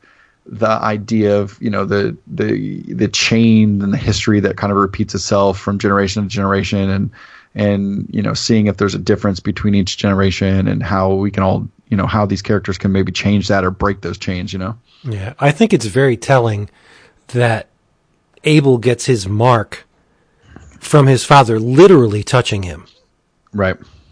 which said to me that we pass these things down to our kids, right? I mean, as a person that had struggled with anger for a good portion of my life, like pre-cancer, I was the meanest, nastiest son of a bitch. Like you It's wouldn't, so hard for me to believe that. you I wouldn't know it now, times, but- right? yeah. But I mean, I I was a hothead paisan. I would fly off the handle, but in revisiting my past, I came to the conclusion, and I don't know if this is just telling myself what I want to hear, but that my anger a lot of times was born out of concern Right. and out of love. My dad died early, right? And my mother would, would never do anything to, she would, she cocooned herself in this, this little woe is me womb, right? Oh, mm-hmm. my husband's gone. I'm not going to do anything. I'm not going to be with anyone. I'm not going to socialize. I'm just not, I'm just going to cease to exist. And I would get pissed off, like flying into a rage, like you got it. You know what I mean? Like uh, just trying Right. to, not, not because I just was an asshole and I wanted just to fucking lash out at someone, because I was concerned. I mean, I, I love the woman, right? And she didn't do anything to make herself better. So it was the love that propelled me to get angry. I didn't get, the anger was just a byproduct of these feelings. Like, I want you to do the right thing, you know? And I think that's what Abe, that's what Dale is feeling too. He just wants his son to grow up to be a good man. And, and yeah, the anger does take over, but I think the anger is, is born out of love and concern and the, the need to, to, to nurture this kid, not nurture in the way a mother does, but, but at least contribute to this kid's development in the way that he thinks he should be. Right, and and there's gonna, you know, I just wrote. I told Jason this the other day. You know, I I wrote a scene the other day that kind of speaks to that. Like Dale is having a conversation with a with, with somebody new, and and is kind of talking about the the differences and exactly what you're talking about. And and uh, you know, as a dad, you realize, you know, or one of the things I have to keep reminding myself so I do not repeat the things. Because let's face it, like we we come from the DNA we come from, man. Like it's there's some things that I say sometimes. I'm like, what in the fuck did I just say that for? Like, you know what I mean? Like, Yep. like I say, I swear to God, there. I I use this. This is my example all the time. My kid, like so they back to when he was younger, he'd get on the like the arm arm of the couch, right? Or he'd like sit on it, and I'd be like, get off that. And he and he, I mean, he'd do it. But I, after I after I'd say that, I'd be like, like why did I do, like why do I care? Like I don't even fucking like this couch. Like like but because that was a thing that I heard heard said to me a million times growing up. You know, it's just like don't do that. Get off that. Stop doing that abnormal thing. Stop it. That's not normal. You don't sit on like that kind of thing, right? Like and then I had to remind myself like wait a minute. I actually don't give a fuck. So do I want to be the voice that's constantly saying this on things I don't actually give a fuck about? or do I want to just like chill the fuck out and be like, yeah, I don't care about the arm of that couch because I'm not really I'm not really giving you any constructive, you know, building blocks for your Right. for your life by telling you not to do something that doesn't actually fucking matter. Now, all what I am going to do is make you not listen to me later down the line when I actually have something that you should listen to that is important. But you, but I have I've thrown it all away on petty bullshit um, for whatever reasons I can't I've yet to figure out. You know, and so it's those things. It's like, can I remind myself like kids come how they come, right? And it's a little bit more my job. The way that I view it is it's a little bit more my job to come to them than to keep trying to train them to come to me. Right. Um, you know, and and it's a hard thing to fucking remind yourself of because you know we've been around a while and we're bigger and we've you know we've got the stuff and we've got you know we can do these things and um or whatever you know so there, there's a conversation exactly what you're saying there and uh that that I that I go into that a little bit because you know the I mean, you know, there's all types of cliches or, or sayings, right? The road to hell is paved with the best of intentions, right? Like, um, you know, and that's the life I grew up with. I don't think for a minute, you know, that you know anybody in my life uh, was twirling mustaches or anything. Um, I don't think anybody, you know, had a grand plot. I think that, uh, and I think that most of us could probably say Um, you know that somebody had really good intentions, even though. Um, and I'm not just talking about parents. I'm talking about relationships and girlfriends and boyfriends and fucking pets. I don't know. You know, like eh, all of us have the best of intentions until we realize we've hurt somebody. Right? um, uh, and so it's all it's it's all a weird emotional bag. But um, yeah, it's a it's an interesting book to to to write on a regular basis. Yep. I and we were saying this before we started recording, before Jason got here, that I mean, and Jason said it. We've known you the entirety of your career, Right. and there were times when you know you would act your age.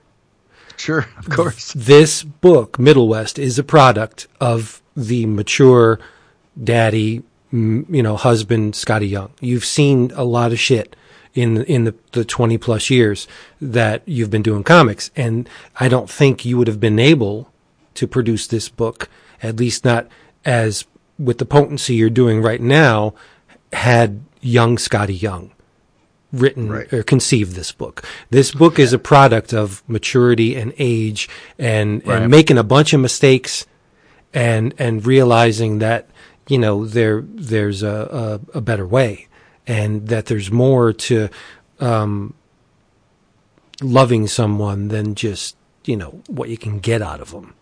That, Yeah, one hundred percent for sure. yeah, yeah. And I, I love it. I think this book is great.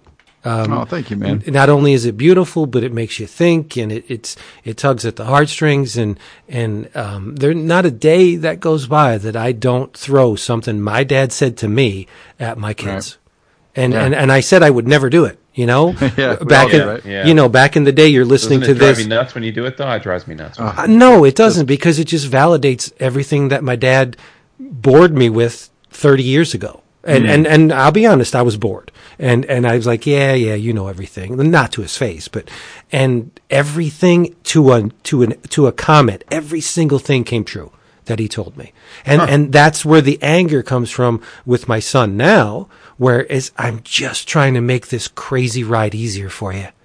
And you, and you But that's won't but that's the whole listen. thing about being a kid. No, Yeah, yeah, they don't. path, though, they right? need they need the life experience. You you can tell Yeah. them you know from experience what's going to happen, but they need to experience it. They need to Right, make their exactly. mistakes. True. and And hopefully plus, there'll yes, be a moment where he looks back and says, "You were right." Yep. Yeah, and I told him, I said, it's probably going to be after I'm dead. So F you. Listen, I've told you guys this. My, you know, my wife, who, who, I mean, you all, you all know at least, well, to some degree, um, you know, she's chill as can be. I mean, we don't, we not, we don't, we don't argue. I mean, we, we get along swimmingly. We just don't have that kind of relationship where we argue, um, very rarely. But like she, she and her father, I mean, she said she told her father to f off like a thousand times growing up. Wow. And that and that baffles me because number one, she's never told me to f off, and we've been together twenty almost you know twenty five years. Uh, and and number two, uh, like I like I never would have ever once thought to say that to my father. Same. Like like it just and and and again, my father wasn't ever physically like abusive to me. He never laid a hand on me, but I was still scared scared as hell of him. I still respected him. Like I never would have told him to f off. You know. Um, but my point is, is that like, but it's so hard for me to to believe that like if it weren't for her and her father both acknowledging that that, that dynamic existed, I could never picture it because I mean he's passed away now, but but for all the years that we were together and and and uh, as a couple, she had a great relationship with her father, you know, and uh, and so it, it it just does speak to that cycle of life where I mean she just thought he was just the most intolerable, insufferable asshole and thought he was wrong about everything when she was a teenager, and then you know by the by the time we were parents, um, you know, not a time we spent with him did she not did they not sort of toast you know a glass of wine to each other and laugh about it Right. and say wow I, I, I, I you know I guess that informed me now because you were you were right most of the time you know so Yep. so yeah I mean Yeah.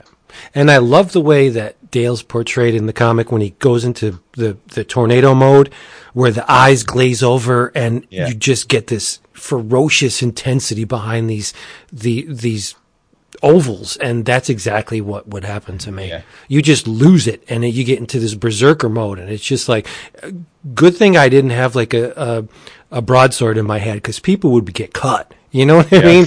And it's just Yeah. it's perfect. The metaphor is absolutely perfect.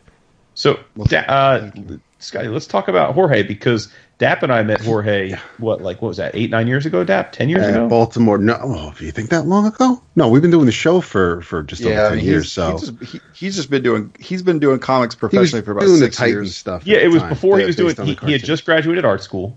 Right. Uh, we were walking through Artist Alley. We came across him. He was sitting next to Ariela Kristantina, I remember, because Yep. she hadn't done any comics yet either. They both were art school grads and uh, got commissions from them both because they were hella cheap and uh, whatever. But no, but like I just remember meeting him, nice kid, but hadn't really done anything. And then I hadn't, I don't remember really seeing him for a couple years or even hearing about him. And then Skottie, you know, you said, "Oh, I'm going to do this book, uh, Middlewest with Jorge Corona," and I immediately remembered the name but not because of, of any published comics work. So I know how you hooked up with Aaron, uh, but but how did you hook up with Jorge? So I went down to SCAD Atlanta um, to speak uh, one year, and uh, I didn't know this at the time. They clearly didn't tell me at the time, but now that we're friends, he told me. I, him and uh, his wife Morgan came to visit us a couple months ago when we were kind of planning the the, the next couple arcs, and um, I realized I had met him and his. Then they weren't even dating, but they had both driven down or up, whatever the direction is, from Savannah, because they were going to SCAD in Savannah, and I was speaking at SCAD Atlanta camp- campus, and they had driven up to uh, to see us and kind of hang out at the bar because they knew, like, they knew like whatever the speakers would come. So we kind of met them at the hanging out the bar and saw the stuff, and and they were super. He was super nice and obviously super talented. And we kind of kept up with each other, um, and then. Um, I'm trying to think of what the next thing I, I feel like I saw when he did Feathers. I think was which was at Boom. Um, I was like, God, this is really this guy's yeah, they really just good. resolicited, I think, probably because Yeah. of their book. Yeah, Yeah. So he did Feathers, and I was like, wow, this is really man, this this guy is really um, just crushing it. And then I went and checked out obviously Teen Titans Go. I saw that, and then I checked out his Robin stuff, and and uh, he was just crushing it. Like he was just so good. So we had talked, and I just said, hey, do you want to? Do you maybe want to do a project sometime? Because I was just starting to be like, I think I want to start writing for other artists. Um, and he was like, yeah, and and it just came. Then it was like cool. Like we had decided. It's kind of the same way with Aaron, which was like, okay, we're going to do something. We don't know what, and then I'll just, I get you. I'll hit you up later whenever I have an idea. Um, and so I was, you know, I was just cart before the horsing it, right? Um, and then Jorge, I just, uh, we had, I think we talked about one or two projects and it didn't come together and I didn't have the idea right away. And, and then, um, Middle West, there was a couple, there was one friend of mine who was from Chicago and he's out in LA now and he does TV stuff and he's working on animation stuff and, and, um, he was the first person that I was going to do this with. Um, funny enough, I'd asked Stephen Green. Do you guys know Stephen Green? Oh hell yeah, of course. I asked Stephen Green. Well, you guys have all seen by now Jason, Aaron, yeah, yeah, they're doing a book together. Yeah. Right. Well, I'd asked Steven. Well, this is how slow Steven is. I'm going to bust his balls. Um, I had asked Steven if he wanted to do a project with me. I didn't really ha- even have it worked out yet. I just knew kind of the brushstrokes and the and the title. And uh, he was like, "No, I'm doing a book with Jason Aaron." I was like, "God damn it, Jason! Why didn't you tell me this?" Um, and then uh, so they just now announced that book, and we're like eight issues in. Hilarious. um, but uh, so he did. He was. I asked him, and then a friend of mine who hadn't really done. He hadn't really done a lot of comics, but he's a genius artist. His name's Chris Copeland. Really, really great artist. Um, worked in animation. Worked at Warner Brothers. Um, he's actually him and his brother are. Um, they are running the Invincible cartoon. The show oh running nice. Yeah. for uh, Robert now, which you know, get. it, yeah, it was so. Um, Chris had gotten in uh, a bike accident, and so the project was kind of on hold for a while. And then when when and I was like, well, we're just going to wait. And when he came back, um, he got some really great opportunities.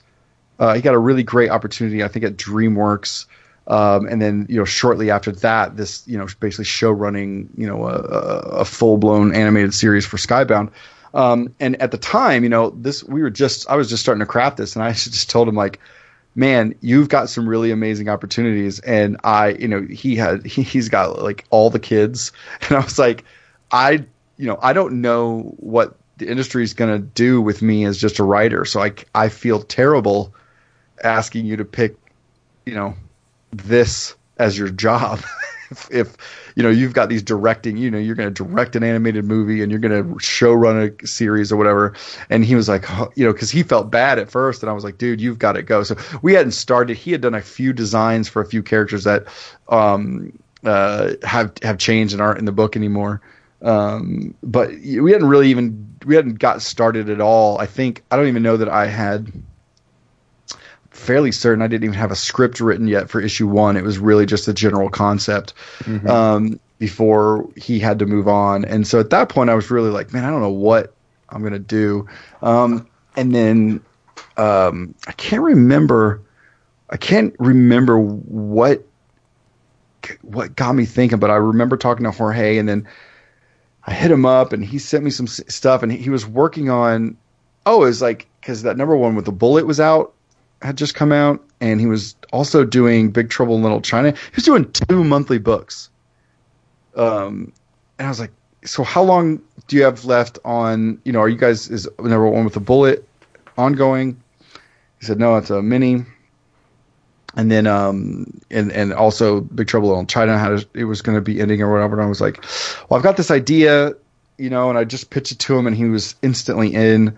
Um, he did some then started doing designs and, and that's really that's really it just fell in place. And then it i mean now it's crazy to think that it w- wasn't you know that it ever ever wasn't him mm-hmm. um, because of how quickly he understood and got everything that i was putting down you know like just the the the region. And you know i'd put together a lot of reference for you know midwest stuff and the farmlands and and things like that. And aside from the first instincts of, of Abel's character, which he, you know he, he it was it was not dull enough. Weirdly enough, it's like a little too cool and hip and everything. But he once once we got Abel down, then it was like oh, we are off to the races. And now, I mean, I don't know that there's. I don't know that there's been um, a single thing that he's done that I'm not just like, oh, that's perfect, you know. Um, so yeah, it was all just from uh, me talking at SCAD and and, uh, and him driving up to to SCAD to kind of uh, stalk me at a bar. Yeah, the I mean his character design is smoking, but his landscapes and the flora and the fauna and just like every uh, his tech like the vehicles and his technology, it's all amazing. Yeah, it's really great. Yeah, and, uh, he's he's just crushing it. You were talking about world world building before. There's a couple things about um, Middlewest that aren't explained. yeah. A- and I hope they never will be. No, like, dude, we want to. No, I don't want news. No, I don't want to know. What's like pink stuff? that's I said to Jason. I swear to God, everybody's asked me what the pink stuff is. I don't want to know. I'm guessing it's a fuel, but I, I really don't want to know. It, it there should. Are we be, going to find out? If you're not willing to break it here, no, I don't. He, I don't mean is he going to tell us now? I said, are we going to ever find out? Uh, yeah, Okay. Hmm. Yep. He'll tell but you what episode. He'll tell you what issue to skip, Vince. Vince, Vince, I promise you, in the same way that you've appreciated something that you thought would be clichely given to you but wasn't, you'll appreciate the way you'll appreciate the way in which you find out okay. what that stuff is. Um, it's it's not just just take it just trust me, and then it's not going to be a character that sits there and tells another character what the shit is. Okay. it won't be that. It's going to be. It's a pretty big. It ends up being a very big part of the story. Um, in a not not in a story, but in Abel's journey, um, and um, and like a lot of things in this book, are very uh, experience driven. Um, uh, experience driven and, and authentic in in its uh, the reasoning for it being there. So hmm. I'll, that's all I'll say. So he's probably going to stumble into a processing plant. Well, we'll see. it's basically that world's scissor. It's, so, it's Soylent Green. Pink, pinky drank. Pink drank. but it's just phenomenal so far. I kind of well, thank I, you so much. I, I envy you, and I'm so jealous of just the way you just wear those hats so effortlessly. Oh well, thank you. I mean, I know it might seem effortless on the on the surface, but there's plenty of um, there's plenty of days of me writing Deadpool where I'm literally uh, staring out the window like, well, they figured me out. I have no no jokes or ideas, and, uh, or you know the days where I'm writing Middlewest where I'm like, um, I'm gonna cry today for sure. Definitely gonna be crying at the end of this day. Uh, all family members stay out of my way. I'm gonna be a little. I'm gonna be a little extra today. Well, that's all part of the process, isn't it? I mean, It is, yeah. th- those days where it just doesn't come. That's just because the trigger hasn't arrived yet, and you being on a monthly and mm, what's Deadpool? Is it twice monthly?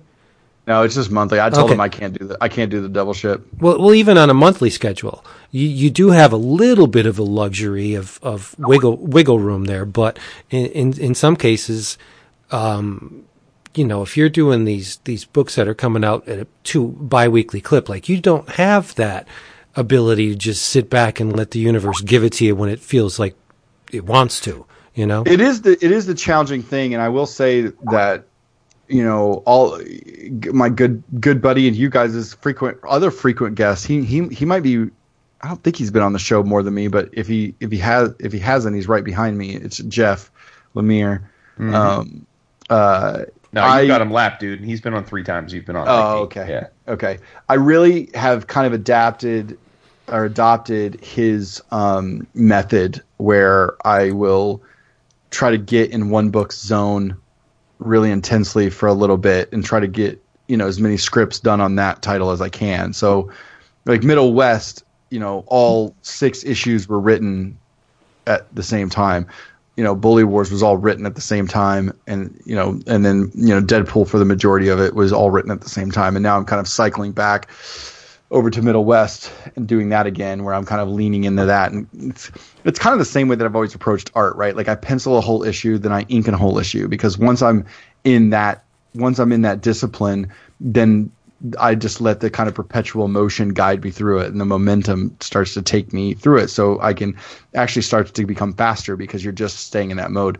Anytime that I try to write Deadpool one day and Middlewest the next, it's just like neither one of them are getting my right brain because it's just there's such different books, you know. Um, that there's such such different books and such hard things to get into in the in the ways that you need to get into them, you know. Um, that it's a lot easier if I write three issues of Deadpool at once, or you know, three or four or five issues of Middlewest at once, where I can really just lean into that that stuff. you just can't rush creativity. Nope, can't do it. No. this wasn't um, just a, a stray thought I had because we, we, we, we've gone deep into Middlewest already. But I, how, what what kind of notes have, have you given Jorge? How much of the visuals is is Jorge? Obviously, it's your story. There's it's very it, it's.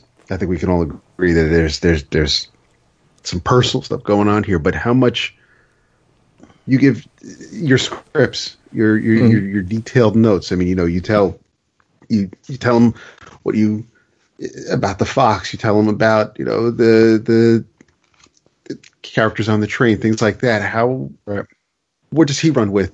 And and have you ever looked at something and go, I kind of didn't think we were going to go there, but I just because I I just love the process. Yeah, um, a lot of that stuff we hammered out at the beginning before we di- dove into pages. So, um, Abel was really the first thing we needed to nail down. Um, and like I said, when he first started drawing Abel, um, he, you know, is definitely it was off. Like it was, you know, like really bright yellow hoodie and, uh, you know, almost, you know, a little too, almost a little too, you know, definitely not a Midwestern kid. And I was trying to say, like, I, I know this is going to sound cliche, but he needs to have jeans and a hoodie on because this is like the uniform of the middle Midwest, right? Like, it's just, it's all we ever wore.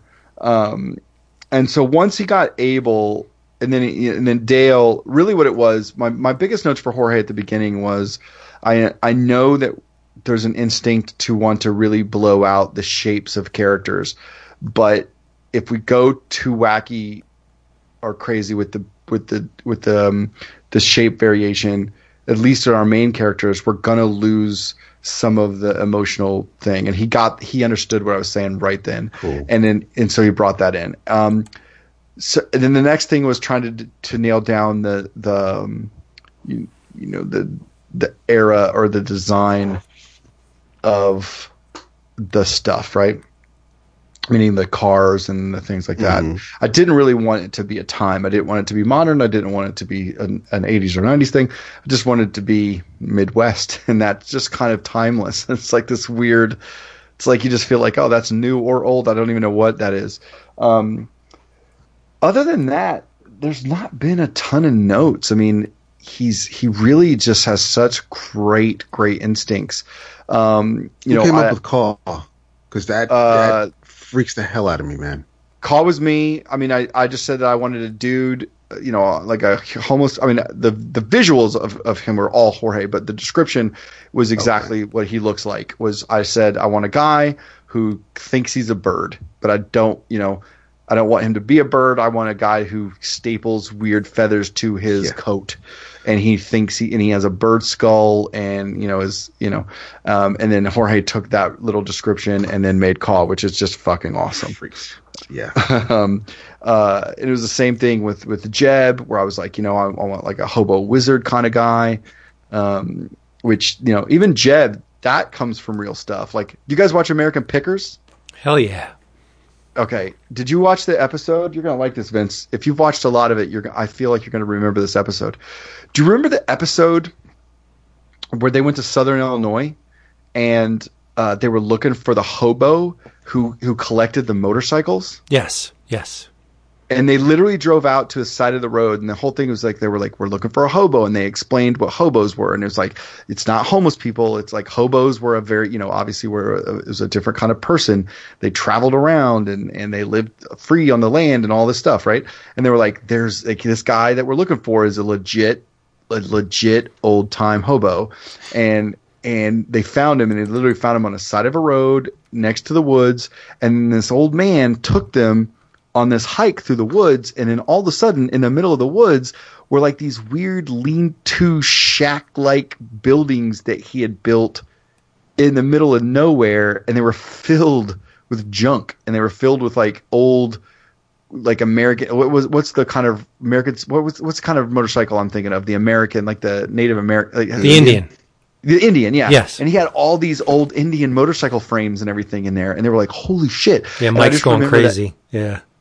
I just remember that episode being so weird that this like old like bearded hobo dude had this collection of shit in the middle of a forest. Yep. Um, so Jeb is literally that guy. Like I just was like, that is so cool, and it's Illinois and it's Midwest, and I was like, and there's Jeb. Like he takes Abel through a thing, and he has his little. I called it his hobo woodland junkyard, right? And that's the way I described it in the, in the script. Well, that's Uh, one of the things when, when we first encountered Jeb, I thought, okay, wizard, but there's also a component of an outsider artist in this guy.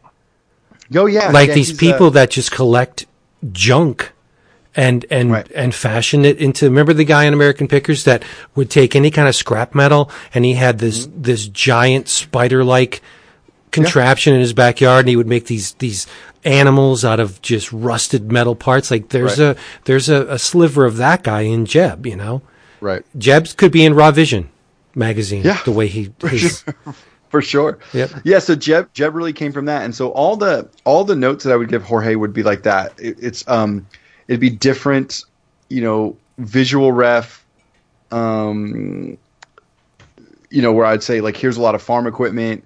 And the cool thing is, is you know, if you look at like a lot of the things that he adds on, you know, it really is just a lot of weird like machinery that you'd see on the side of a tractor or like you know when you get out in the midwest and you see these big silos and on these farms you know there's all these weird contraptions and units and air conditioned units and all these kind of weird things always attached to stuff. It just looks like weird blade runner shit right? Um, and so you know we went through and we'd kind of do notes and stuff like that. But past that he's just fucking nailing it and i just get excited to see what he comes back with um, you know, we've always got new characters. In the next, the second arc, we've got some really fucking cool characters come up. So, you know, he's done some drawings, but you know, it usually just goes Oh, yep, me. That's cool. like you know, like Yeah. the thing is, is I loved his stuff from the beginning, and it's kind of I, I I've kind of believed this with almost every project I've been on. It's like I was the same way with Aaron. Um, you know, at the beginning, we, we we we hash it out at the beginning, and then once we nail it, I trust. I just I picked you for like I wanted to work with these people for a reason. I trust them, and they're insanely talented. Um, and so, who am I to jump in and start saying what they're doing or not doing right? You know, it's like they're just crushing it. Yep. The most And magical. get- Oh, go ahead. a quick one. The most magical of the three issues, the the sequence that speaks to me the most was when they're they're right up to get to Jeb's house right before, and Jeb just stops and looks in the field and he goes "Buku, buku," and and Yes. he and he says, "There's always more out there than what we can see." That's my philosophy about life in a nutshell. Right? Yeah. And then you have these rabbit pig type creatures out of nowhere just being all pudgy and shit, having a good time in the field, you know.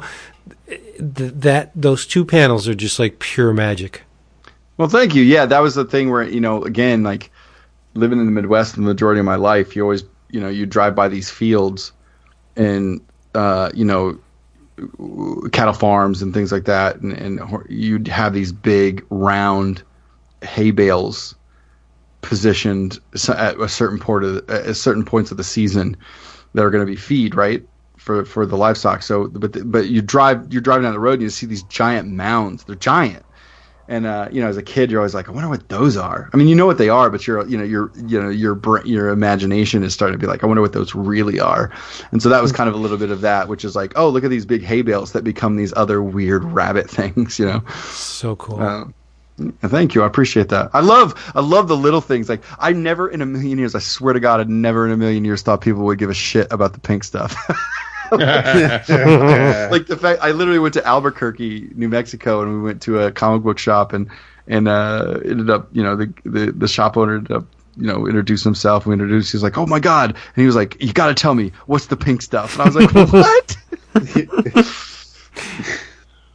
The, the, the, the covers by uh, Huddleston are amazing too. Oh, they're bonkers. Yeah, he's uh, he's he's something else, man. That Mike Huddleston. How you much- guys, you, you guys got another Mike Huddleston thing coming down the road. I'm not gonna, I can't, I'm not gonna Ooh. say it out here, but you guys got a project coming from Mike Huddleston and somebody else who you guys really, really, really like. That's gonna blow your fucking minds. Nice. Yeah. you know everything. He gets I'm an old man in this. retreats and the meetings. I'm a, I'm an old man in this Yeah. now. he's he's bar he's barbecuing and playing trivia with the with the, the, the power elite in Kansas City every uh every night. Seriously Well, though, you're his the boo. Mike Huddleston, the Mike Huddleston thing, the Mike Huddleston thing is uh, a thing because I connected the two. That's how I know this one. Like I, I connected those two up for the project, and so I've I've got to watch it transpire from the very beginning. So that's that's why I know that one. Right. But as far as like hobnobbing with the elite, and and we know you're his friend, so you, you really can't comment on this. But how much of a monster is Jason Aaron? Like, what mm-hmm. kind of a dude does it take to get me to give a shit about Avengers? He's Right? the, the best man. I Like, love the just- book. Yeah, you know what it is? Jason Aaron loves comic books. Yeah, that's Jason Aaron loves comic books. That's really what it is. I'm I'm I'm, not kidding you. Like, here's the thing. I guarantee you, if you walked around every convention, I'd be hard pressed to name five pros. And this you know, is probably an asshole statement for me to say. So take it or leave it. But okay. I could probably name five pros that you would see um uh diving in long boxes at you know all the dealers and not real quick but like diving through dealer after dealer with his with his phone app out filling in gaps of you know whatever collection. But i will tell you what there's almost not a convention. Well i know so. There's not a convention where jason aaron's not on the guest list. In fact just if jason's aaron on the guest list walk around where the dealers are.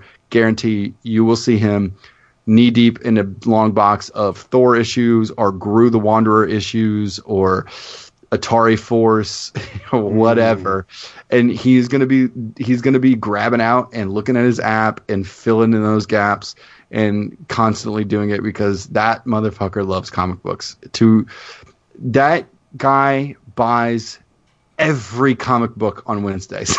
That's I'm awesome. Not. I'm not kidding you. The stack beside his chair on Wednesdays to read is fucking enormous. It's it's crazy.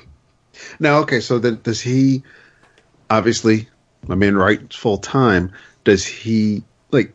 Does do you know you can't text him from like you know five to eleven on a Wednesday night because that's he's got to sit down and read. Like, does does he carve out a time where he can just read everything he bought that day? I don't know when the fuck he reads, man. Okay, all right. I don't know. I don't know when that dude does what he does. I mean, uh, the only thing that I know is I don't really text him before eleven o'clock because that motherfucker sleeps late. Um, and I'm up. I'm up. I mean, I got school late. You know, I've got a preschooler and a you know a third grader. So, and I'm usually you know I get up and make breakfasts and drop one kid off at school and and do the whole. So I'm up at seven every day. But I know I can't. I know I shouldn't. T- I shouldn't. Sometimes I do. but I shouldn't text Jason before ten or eleven. He's doing an incredible job. Yeah, he's just the best, man. Like he's it's it's. I mean, he's the greatest dude, but uh, like uh, as far as the craft goes, it's just it's bonkers how fucking good that guy is. True. Yep. Yeah. I agree. So another question from John right. O'Neill, uh, who was actually a guest on our show a few weeks ago. Oh, I Uh, listened to that one. Oh, nice. He he um proud of you. Sorry. He, uh, no, listen, hold on. Before you ask a question, I need to say that because Jason, Jason, and I talked the other day, and he he was like, I don't know, maybe you don't listen anymore. And I was like, I for real, like I don't listen to shit. I even told Casey the other day, I was like, I miss. If anything, I miss drawing for it's like being able to listen to stuff because I don't get to listen to audiobooks anymore. Um, I don't get to listen to podcasts anymore because I'm writing like four books now, and I'm like, fuck, man, how do people who write listen to anything? like, I'm just like, I don't get any of that time. So, like, so I actually was going on, I was flying on a trip, and I was like, oh, sweet. So I popped that episode in, and and that was the episode he was on. So yeah, there you go. Well, there you go. So, John, there you go. Uh, he wants to know, and again, this is something that we've talked about off air, but uh, but uh, inquiring minds, so you can speak to it. Um, he wants to know uh, if comics are the end game, or do you see yourself getting the other creative industries pursuits uh, down the road? And again, uh, you know, this is for the audience. I, I think we already know your answer, but feel free to share it with the peoples. Um, I don't know. I mean, I like, I love comic books. You know, I like, I like comic books. I like being able to sit down. I like being able to sit down by myself and tell a story with words and pictures. Um, there's almost no other thing in the world that allows one person to do that, or close, you know, you and a couple other people, whether it's John or Nate or somebody help you know, letter and color or whatever. But you know, such a small team of people tell such giant things. Um, it's so cool. I but but that's not to say you know obviously there's um, other things kind of brewing and cooking up at the moment in in over the you know in these coming years. Um, you know, and I've done children's books and chapter books outside of of comic books. So um, I don't know. The the best thing that I've learned over the years is just to not make any bold statements about Mhm. what anything is at any given time because the second you do things things curveballs get thrown at you and you don't know. So I I'm just saying right now like I like making up I like making shit up. I like playing pretend. Um and any anything that comes along that seems like a fun cha- channel and challenge to play pretend with is I'm going to be all ears and if it works I'll I'll jump at it. Cool.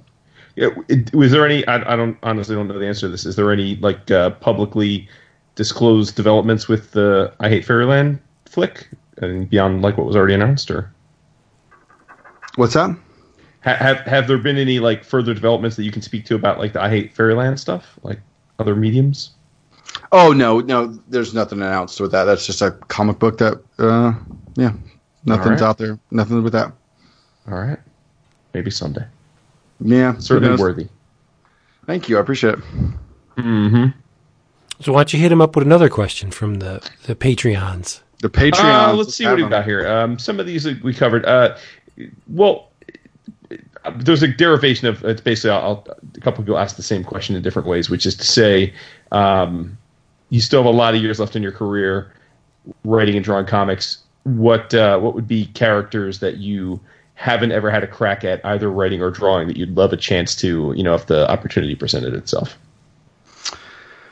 Um, I mean, Spider Man, I think would be fun. I, I mean, I mean, oh, man, it's really tough. There is a new project that I pitched at Marvel that I'm getting ready to get started on. That is, it, it's not characters per se. Uh, I can't say much about it. It's just like here's the thing. I'm realizing what, what Deadpool is teaching me is that um, it's very difficult to tell stories um, behind uh, a lot of other people who have told million stories with that character. That's a fucking insane challenge, right? Um, so it's I, I keep thinking up new things. So some of the things that I'm even doing with at Marvel coming up, they are they're within the Marvel tapestry, but still a little bit new. Um, and that gives me a little bit of a leeway to make some stuff up in a fun way, but still use the the Marvel tapestry, um, which is going to be really fun.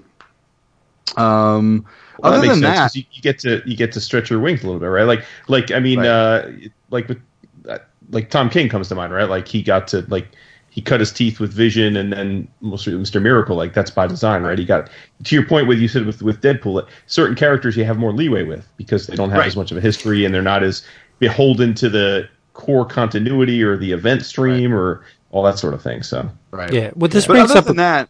Oh yeah, go ahead. You Vince. no no no no you go. I was just gonna say, other than that, it's gonna be mostly, you know, it's more creator owned things that I've. It's more genre that I've not genres that I haven't tackled that I'm more interested in. Right? Like I had, like I just told Casey today. I, th- you know, I was like, I think I want to do. I think I might want to do a scary kind of horror story um, next. And she was like, really? Because I really want you to do like a romantic comedy next. I'm like, yep. Which I really, really want to do. Sure. so, um, I, I, I am less character driven. Mm-hmm. Um, simply because like even as a kid, it's like I didn't ever think about growing up and drawing Spider Man or writing Spider Man because I was like, oh, people already do that. Um, I always thought I was just going to come up and do do do my own thing. So um, yeah, for me, it's more. I'm, I think about more genre than I do character. So you know, I definitely want to do like some fun romantic comedies and you know a cool buddy book, and uh, definitely want to try my hand at a horror book. Like a, I want to write it and draw it. Like I want Nice. Try like a weird, creepy book. What I was going to touch on, and, and you said it in, in that these characters have been around seemingly forever. And the, the daunting task of telling a new Spider Man story becomes increasingly difficult with every decade that passes, right? Right. And, and we've, we've seen umpteen variations on the Sinister Six. We're seeing a return to, you know, the, the golden nuggets in the Spider-Man catalog, like Kraven's Last Hunt. I, it looks like Spencer's going to do something in that vein with, with Kraven. And I am the, one of the most vocal people about giving stuff to Marvel for free. Like creating, creating new characters, new, new teams uh, of characters to Marvel because, you know, they're just they're they're the they're not the big bad, but in in in their history of publishing, they've taken more than they've given. Right? DC did the same thing, but I think creative types at a certain point are going to be forced to create new characters at Marvel and DC because it's it's far easier to take um, you know Jim Bob, the, the unknown herald of Galactus, and write a series about this guy than it is to take Silver Surfer and write something new with the character. You know, so Yeah, I, I yeah. mean, you touched on that, and I think that's totally true. As, as much as I, I think I yeah, I think I've created four. I think I've created four brand new characters just in my short run on Deadpool.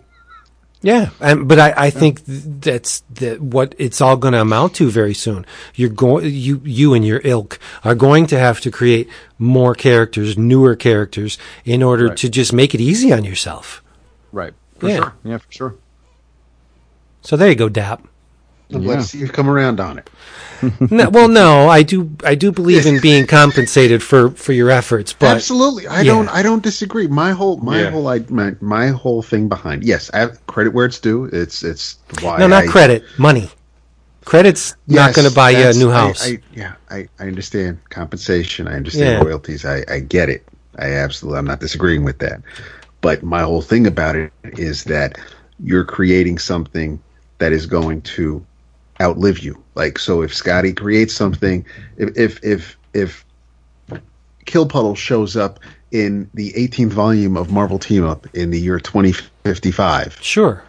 that's pretty cool. Yes, And it it's, is. It's so somebody took Skottie's character and did something else with it. That's and and and it's living.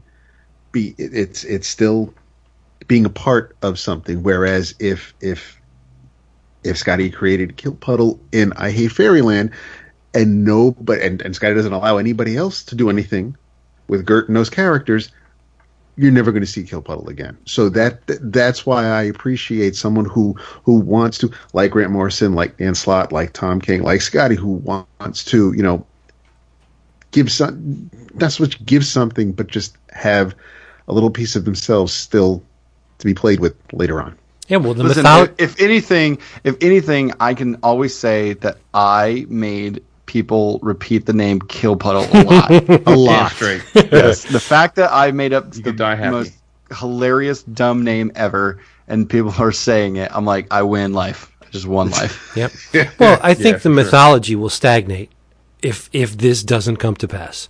And if you just look at Marvel over the past year or two, all of the books that are really smoking to me are ones that are introducing new ideas into the Marvel universe, like that no surrender thing.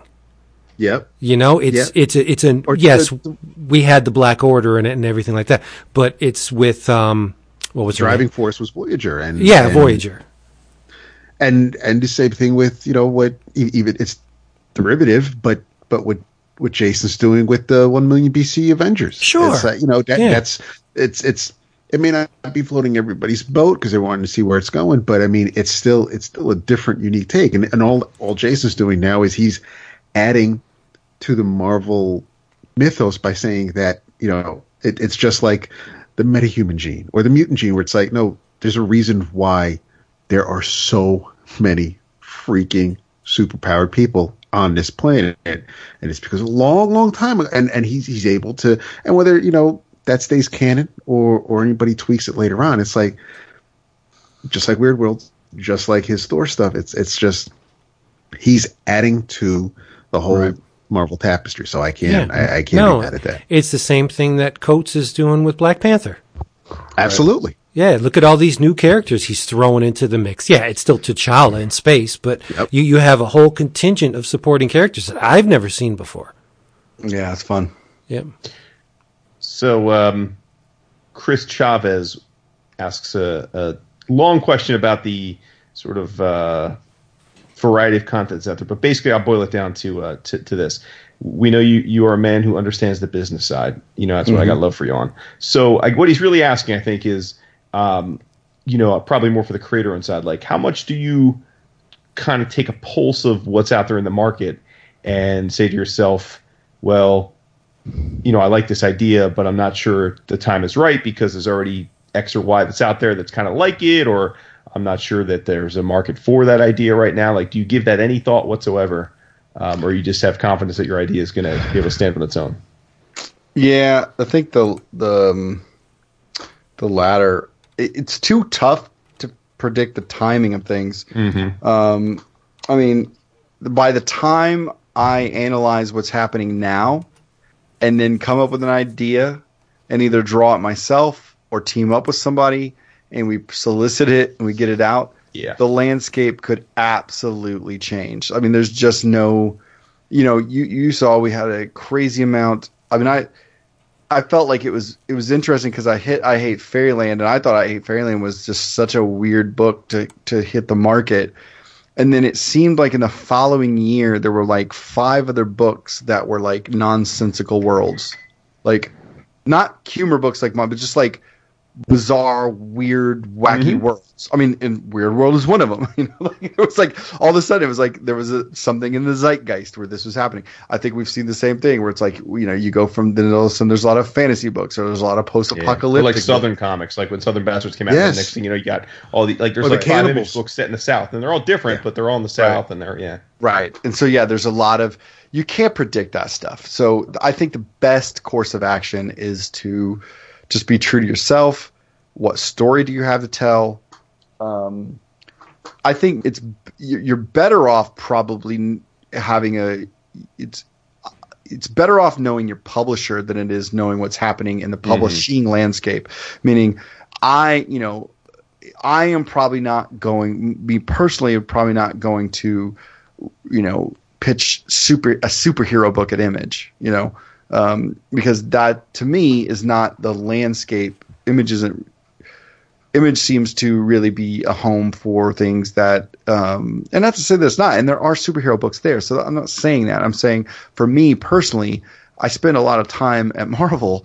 So for me, um, I'm not going to rush to do a Marvel like book at Image. It's just not what I want Image Yeah, to be sure, for me. sure.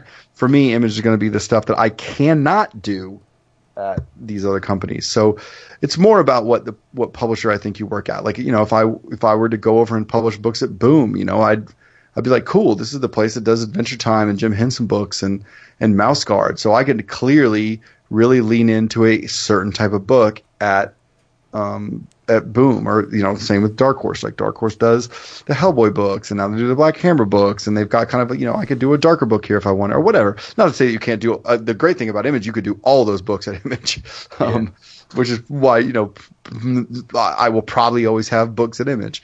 Um, so yeah, for me, it's not as much about trying to read the landscape of what's happening right now because there's just comics take too long to make, and by the time they actually come out, you might have missed the boat, or you might be, you know, swimming in the sea with 500 people exactly like you. You just won't know until it's there. Sure. Yeah, but I got to say, you got your eye on the on a lot of diverse artists because I'll never forget it.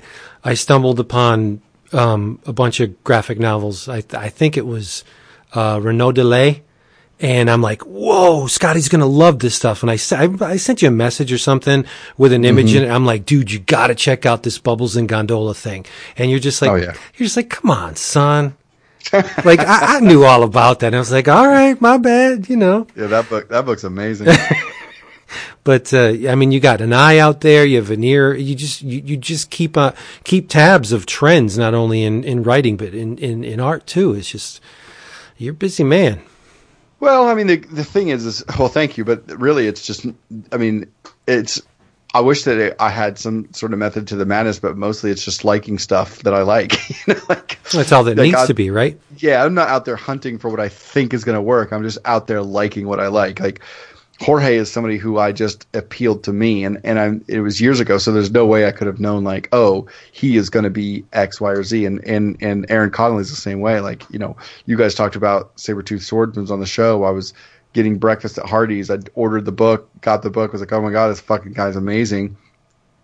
And then you know met him at a con because of you guys, and then uh, was like, oh, well, I'm kind of wanting to write. Same thing. I'll work with you. Let's do something together. And, you know, I got the Bully Wars trade, not my Bully Wars trade comps the other day. And I'm like, God, I cannot be more proud of this fucking book, man. Like, because Aaron just crushed it. Like, he could not have crushed that book harder. Yeah, he's so good. He's amazing, man. I, you know, and you know I how love feel about And, him. and here's the thing.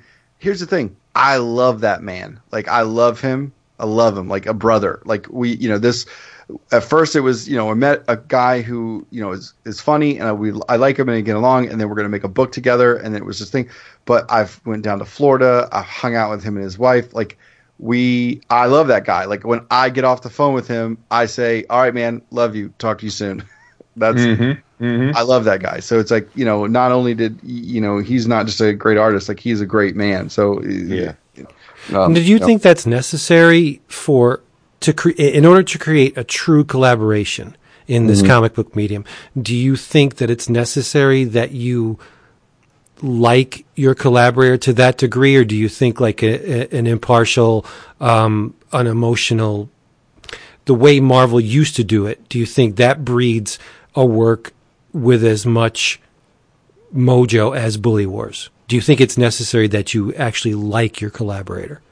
I don't know, man. I don't know. I, I mean, I'd be willing to bet like some of the books that you guys think are like some of your favorite book, current books. I'm, you know, I, I, the, the, the downside is the majority of books you read, the collaborators don't really talk at all. Like, um, Probably not I in the same country, you know? Oh, the, well, that's yeah, that's super true. But yeah, I mean, I've known more creators not to have really talked to. I mean, I think I was done my run on Venom. I was done with Venom before I ever talked to Daniel Way in real life.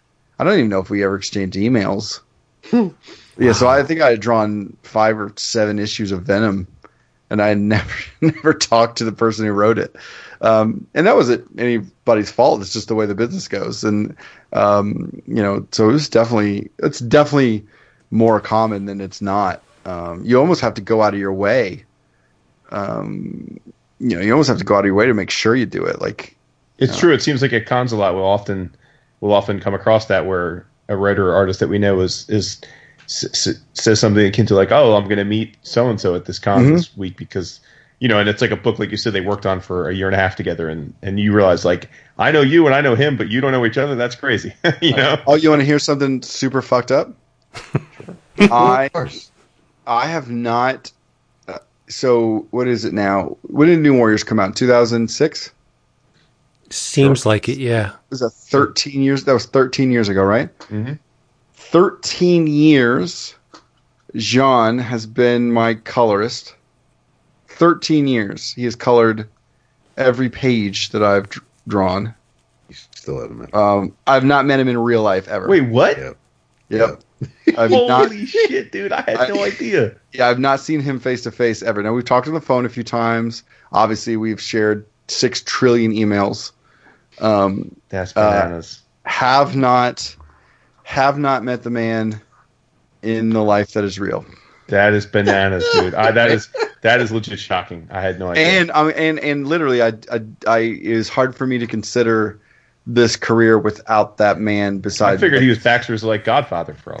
If he ever, I mean, legit, if he ever decides like, uh, I don't want to work with you anymore, I'm genuinely going to be like, what in the actual fuck? because I mean, like, I've literally built everything that I do, you know, with him. So, um, yeah, it's it, it would be weird, and to the point where even when I'm not drawing books, um, I've I've got him. Uh, um, you know, coloring everybody else. Well, the, the dude yeah. could definitely play more than one tune because when Oh, sure. I learned that he was going to be col- be doing the color art for Middlewest, I thought, okay, it's going to be a candy colored kaleidoscopic, you know, visual treat. And Middlewest is it's very colorful, but it is not of the same approach that I Hate Fairyland is. Not even close. nope. Yeah. And it's I just, it's sent, going. I just sent to you guys have- the cover. Oh, it's sorry, go ahead. have a fourth printing. Yeah, I just sent you guys the cover for the fourth. That print. is awesome. Yeah, and you actually did the cover. I It's did. nice well, you can do the cover for your book. Yeah, it's well, it's funny because I I did so I did a variant for issue one when we first started, um, and then I but before I did that variant, I did a test. Uh, I was going to do this like ink wash piece and did it, and for whatever reason, I was like, I, and I started to color it, and I could not pull it off the way I wanted. So I did the piece that ended up, you know, I did the one with him and the the, the kind of scribbled tornado behind him, which I love. Um, and then they hit us up today that they, we sold out of our third printing awesome. and that we need to go back to a fourth printing. And they were like, you know, we need it tomorrow. So is there anything that you can do, you know, now? Or we'll just like recolor, or we can do like a variant cover color of one of the other covers that we've already done.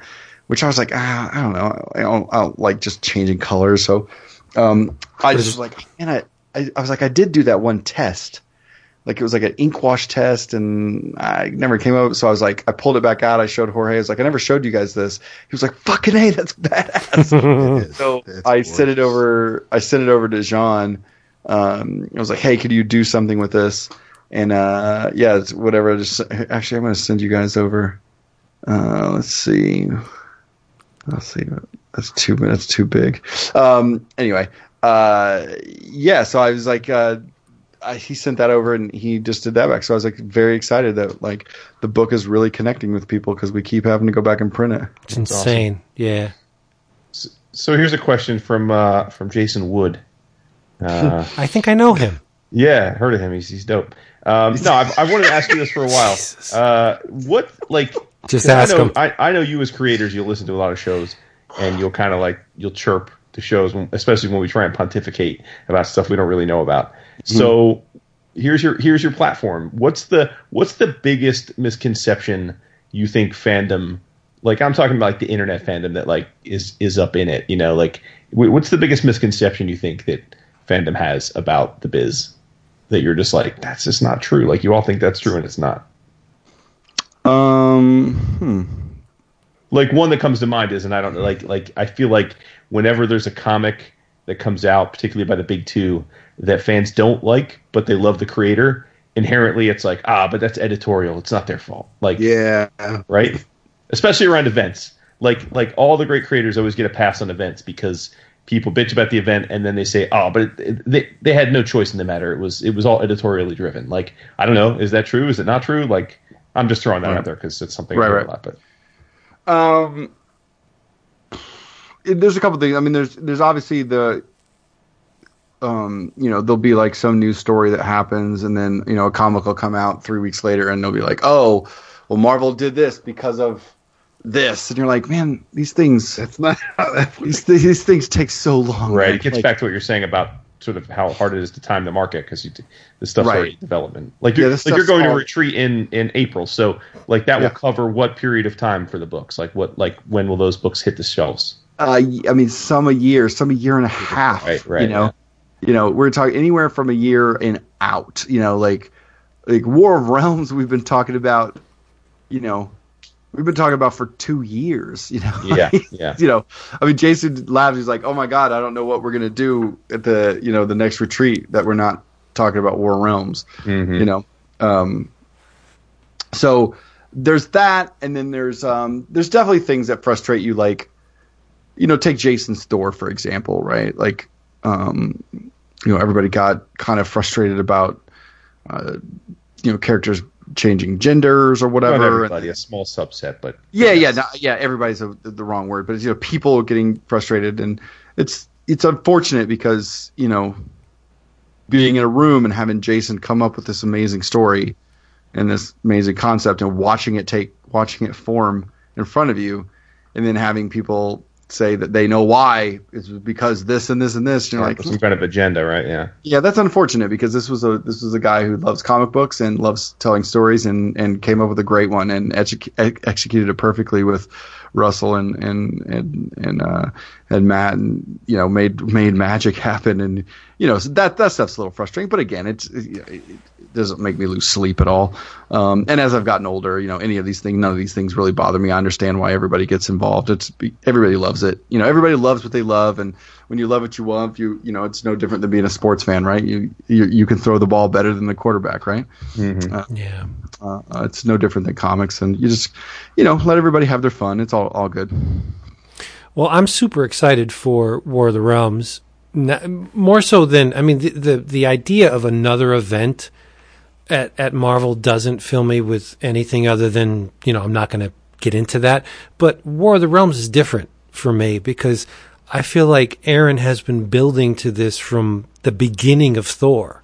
Mm-hmm. Like this Malekith thing has been going on forever in Thor. So it's not mm-hmm. just like this, hey, what can we do for the, the latest, you know, big thing? This is a story that's been on the stove for a long time. right And so it seems, this event seems genuine to me. It, it's not like, you know, past events where it just seems like let's, we got to throw something together to sell books in the summer. War of the Realms seems like an organic permutation of what he started in oh, Thor. yeah. Yeah. And I'm sure he's bounced ideas off you. Can you tell us anything? Yeah. yeah, yeah, let me tell you let me tell you all the ideas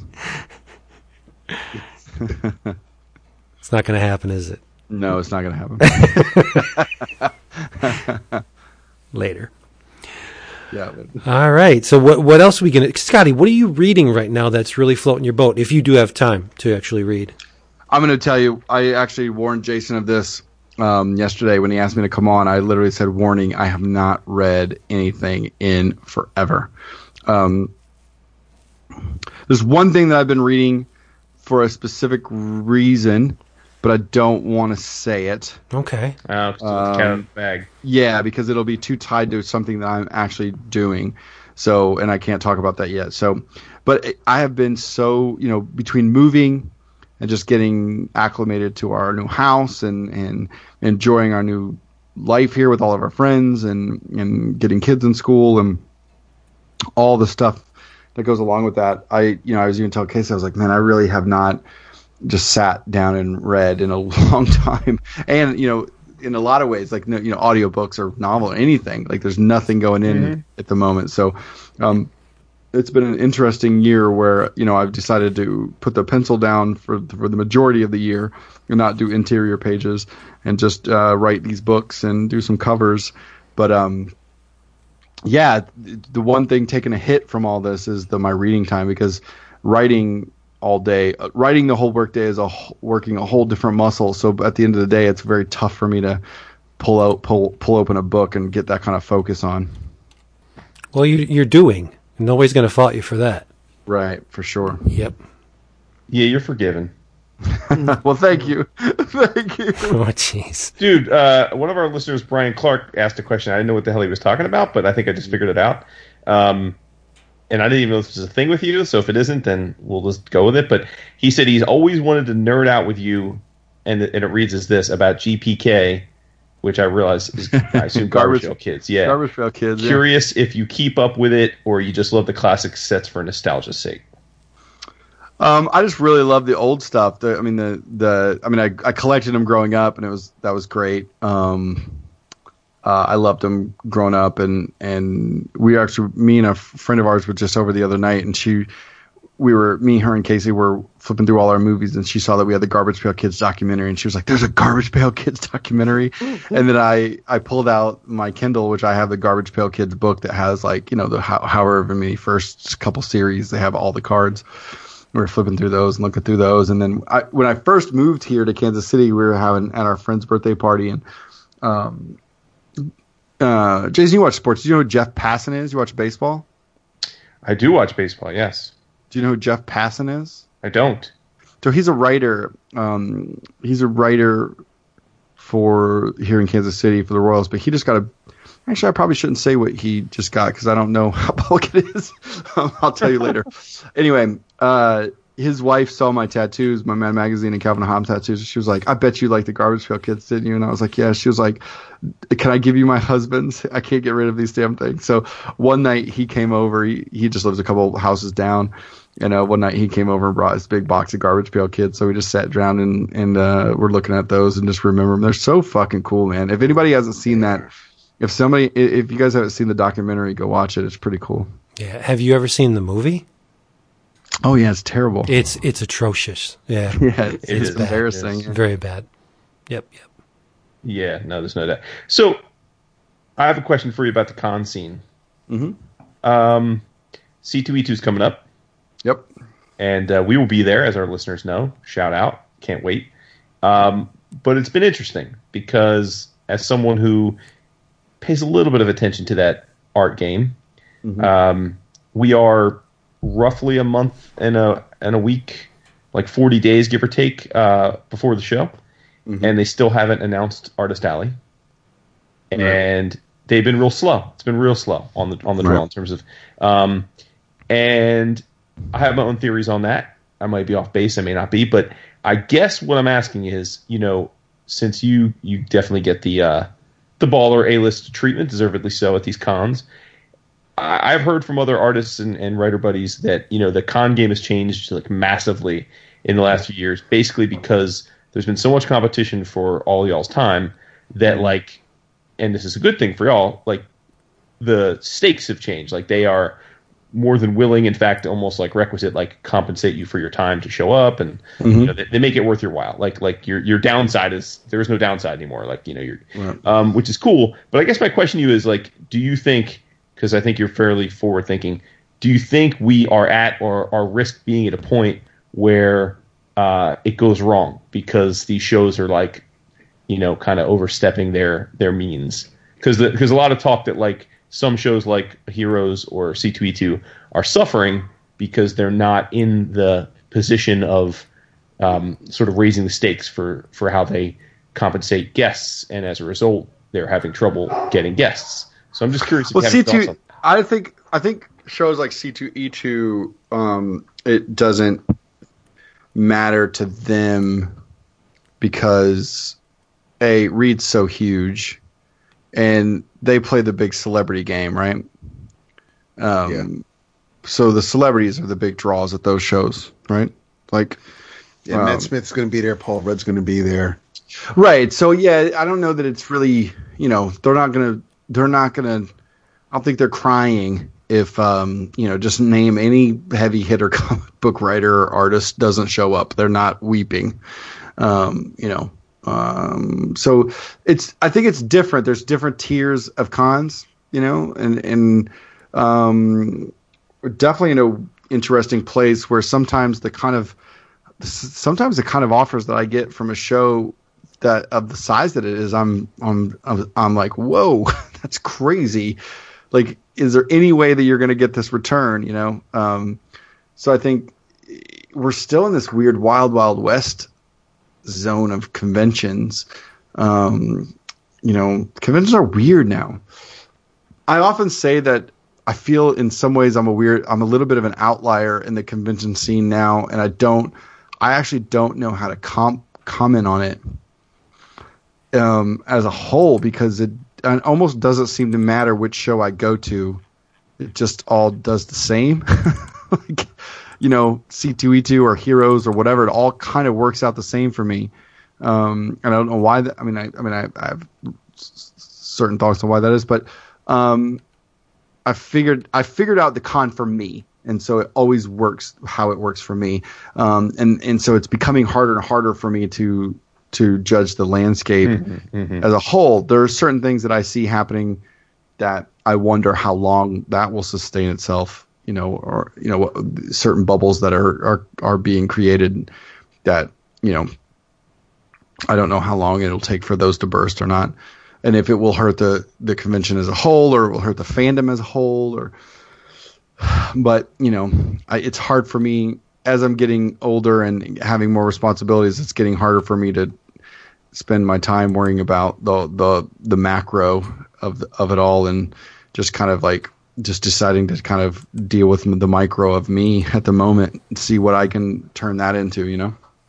Cool. Well, what we need you to do is make sure that if and when there's an awesome con in Tokyo, Okay. uh, you're, if you need three helpers, uh, You I- need I know valets. Find them. Yeah, we'll be Yeah. your valets. Yep. all right, I'm in. We'll be your hype men. This is an awesome we'll, booth. We'll babe. help form lines. We'll, we'll get Vince. will get you lunch. It's all good. I could be his Maurice. I'll just walk around with the mirror. And Or Jerome. Who is Morris Jerome, Days? yeah. Jerome. Sorry. Yeah, Jerome. Yeah. I'm, I'm on it. I'm on it. Yeah. All right. If we have no further business, you want to bring this on home? Let's bring this puppy it. home. All right. Hey, everybody, you know where to get your books. Only one place if you want to get them inexpensively and get them fast and get them delivered right to your door. It's Discount Comic Book Service. Remember, from Image, it's Ascender number one by Lemire and Nguyen for $1.99. Ahoy Comics with the Bronze Age Boogie. Also for, no, actually $2.19. That's 45% off. And from Aftershock. Mary Shelley Monster Hunter number one for $1.99. DCBService.com. In your travels, I'm going to go out a little bit on a limb here and say this is a book I think Skottie would like. There you go. Mm. Um, now hold your opinions until I get into the story. I'm going to tell you who it's from, so you may groan a little bit. It's from Alterna Comics. All right, be that as it may. They do a lot of good stuff, but they're not for everyone. This book is called Actual Roger, number one. It's about a kid named Roger Beeman. Roger's outside, you know, playing with his buddy Clay, and he's at that weird point in uh, childhood when the things that used to matter to him don't matter to him anymore. Like he loved comic books, but mm, they're just not doing them for him anymore, and he's throwing them away. And this is a universe where superheroes are real. So the big, the, the Superman analog of this universe is called Magnanimo. Okay? And um, he's like, ah, there's only one Magnanimo. I'll never be Magnanimo, so I'm done with these superhero books, right? So they're outside playing, and this little meteorite comes smack dab right in Roger's garden. And it has an effect on both Roger and Clay. Roger gets the power of flight. He can only fly about a foot and a half off the ground. Whereas Clay, his name is translated literally. He becomes this plastic man type clay substance.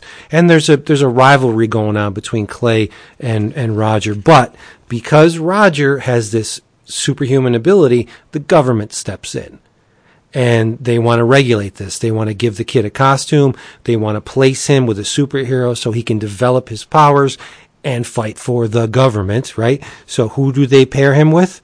Magnanimo. And the guy wants nothing to do with the kid. Um, David, it's drawn in a Don Simpson style. Oh, Yeah, the visuals are really, really, they're pretty great. Uh, my meager vocabulary can't tell you how much I love this book.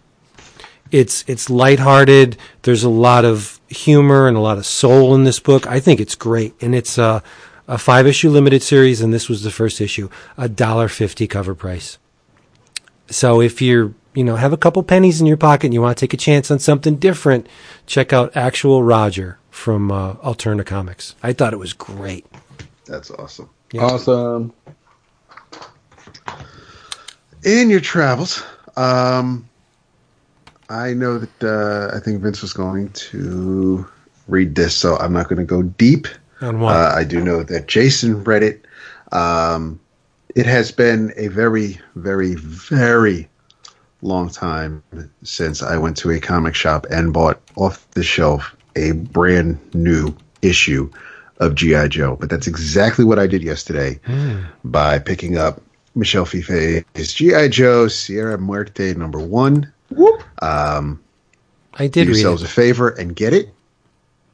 You did read it? I did. It's not on your list. I didn't update the list. Ah, what's the point of the list? But this was um, God. what? My what? God.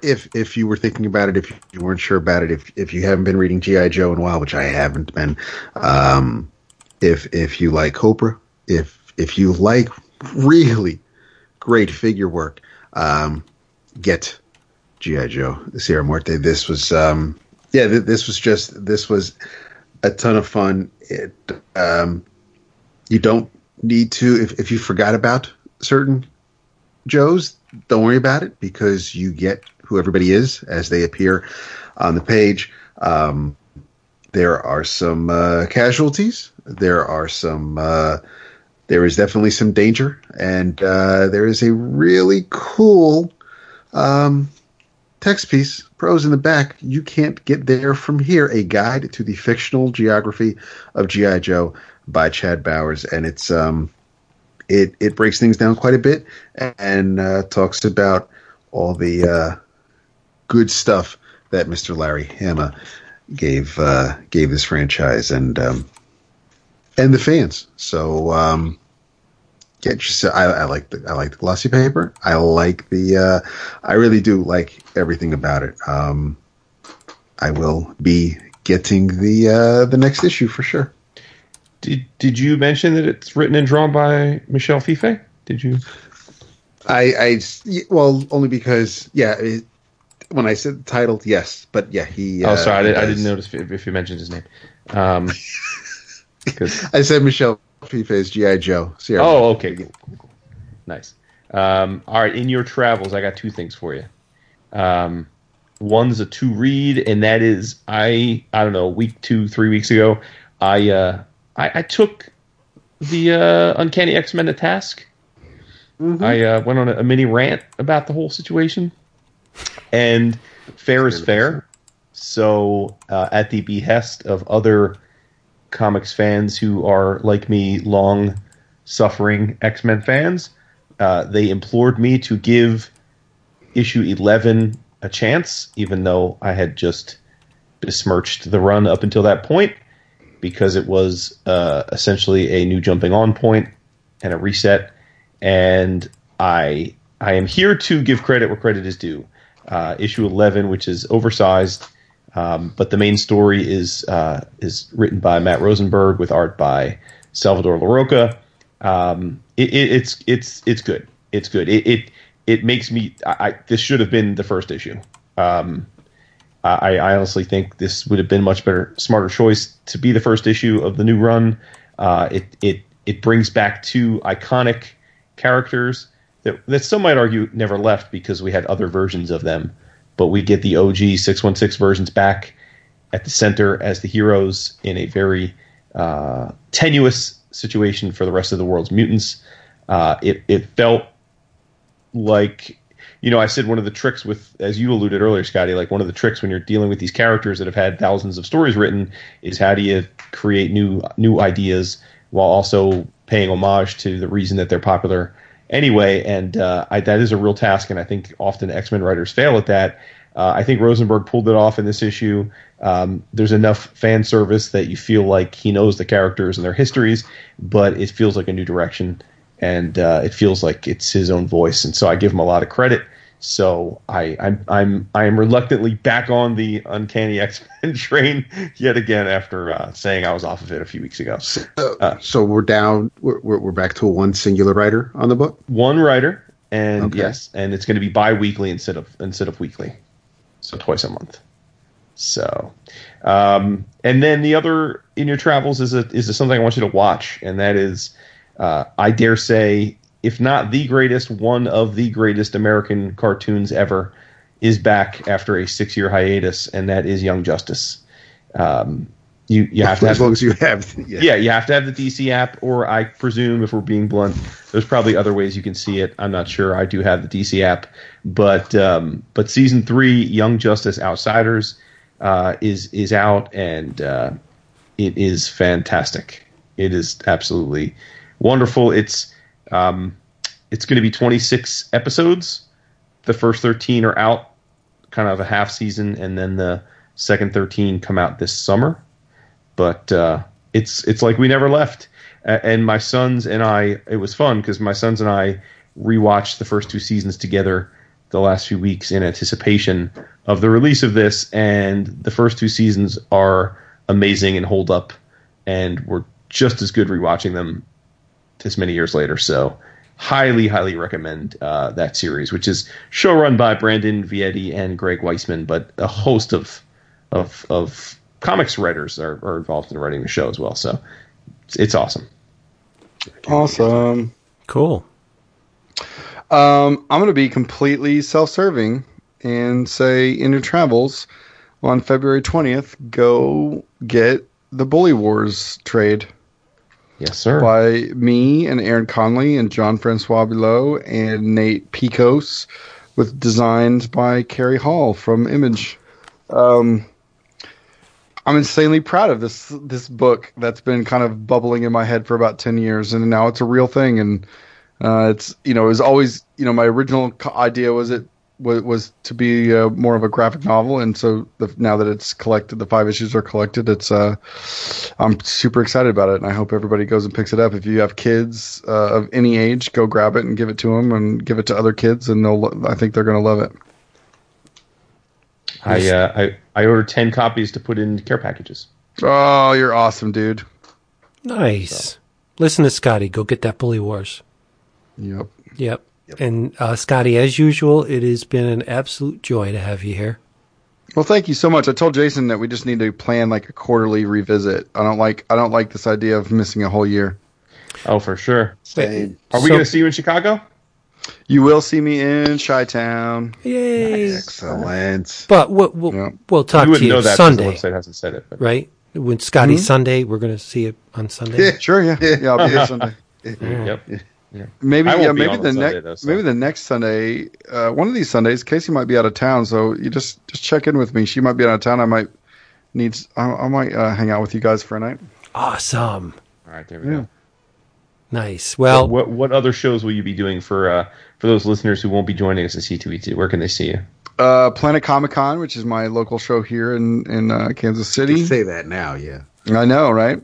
Uh, C2E2. Um, and then I think I'm going to be doing Heroes this year, which I haven't. I think I've missed the are. last.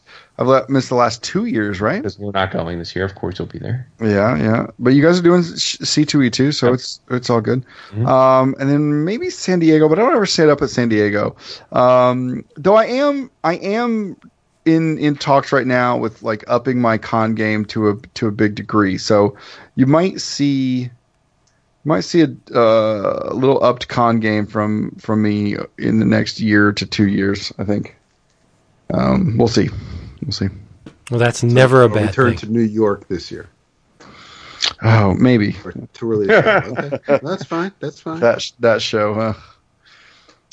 We'll talk about it offline. We'll talk about it. offline. okay. Cool. All right, everybody. Hey, once again, love Skottie. Glad he was here. We love you for listening. And if you want to experience more of this thing, come to our Facebook page. Always having a good time there. Join us on the Twitters. And if you would be so kind to check out our Patreon page, that's patreon.com forward slash 11 o'clock comics, one one O C L O C K C O M I C S.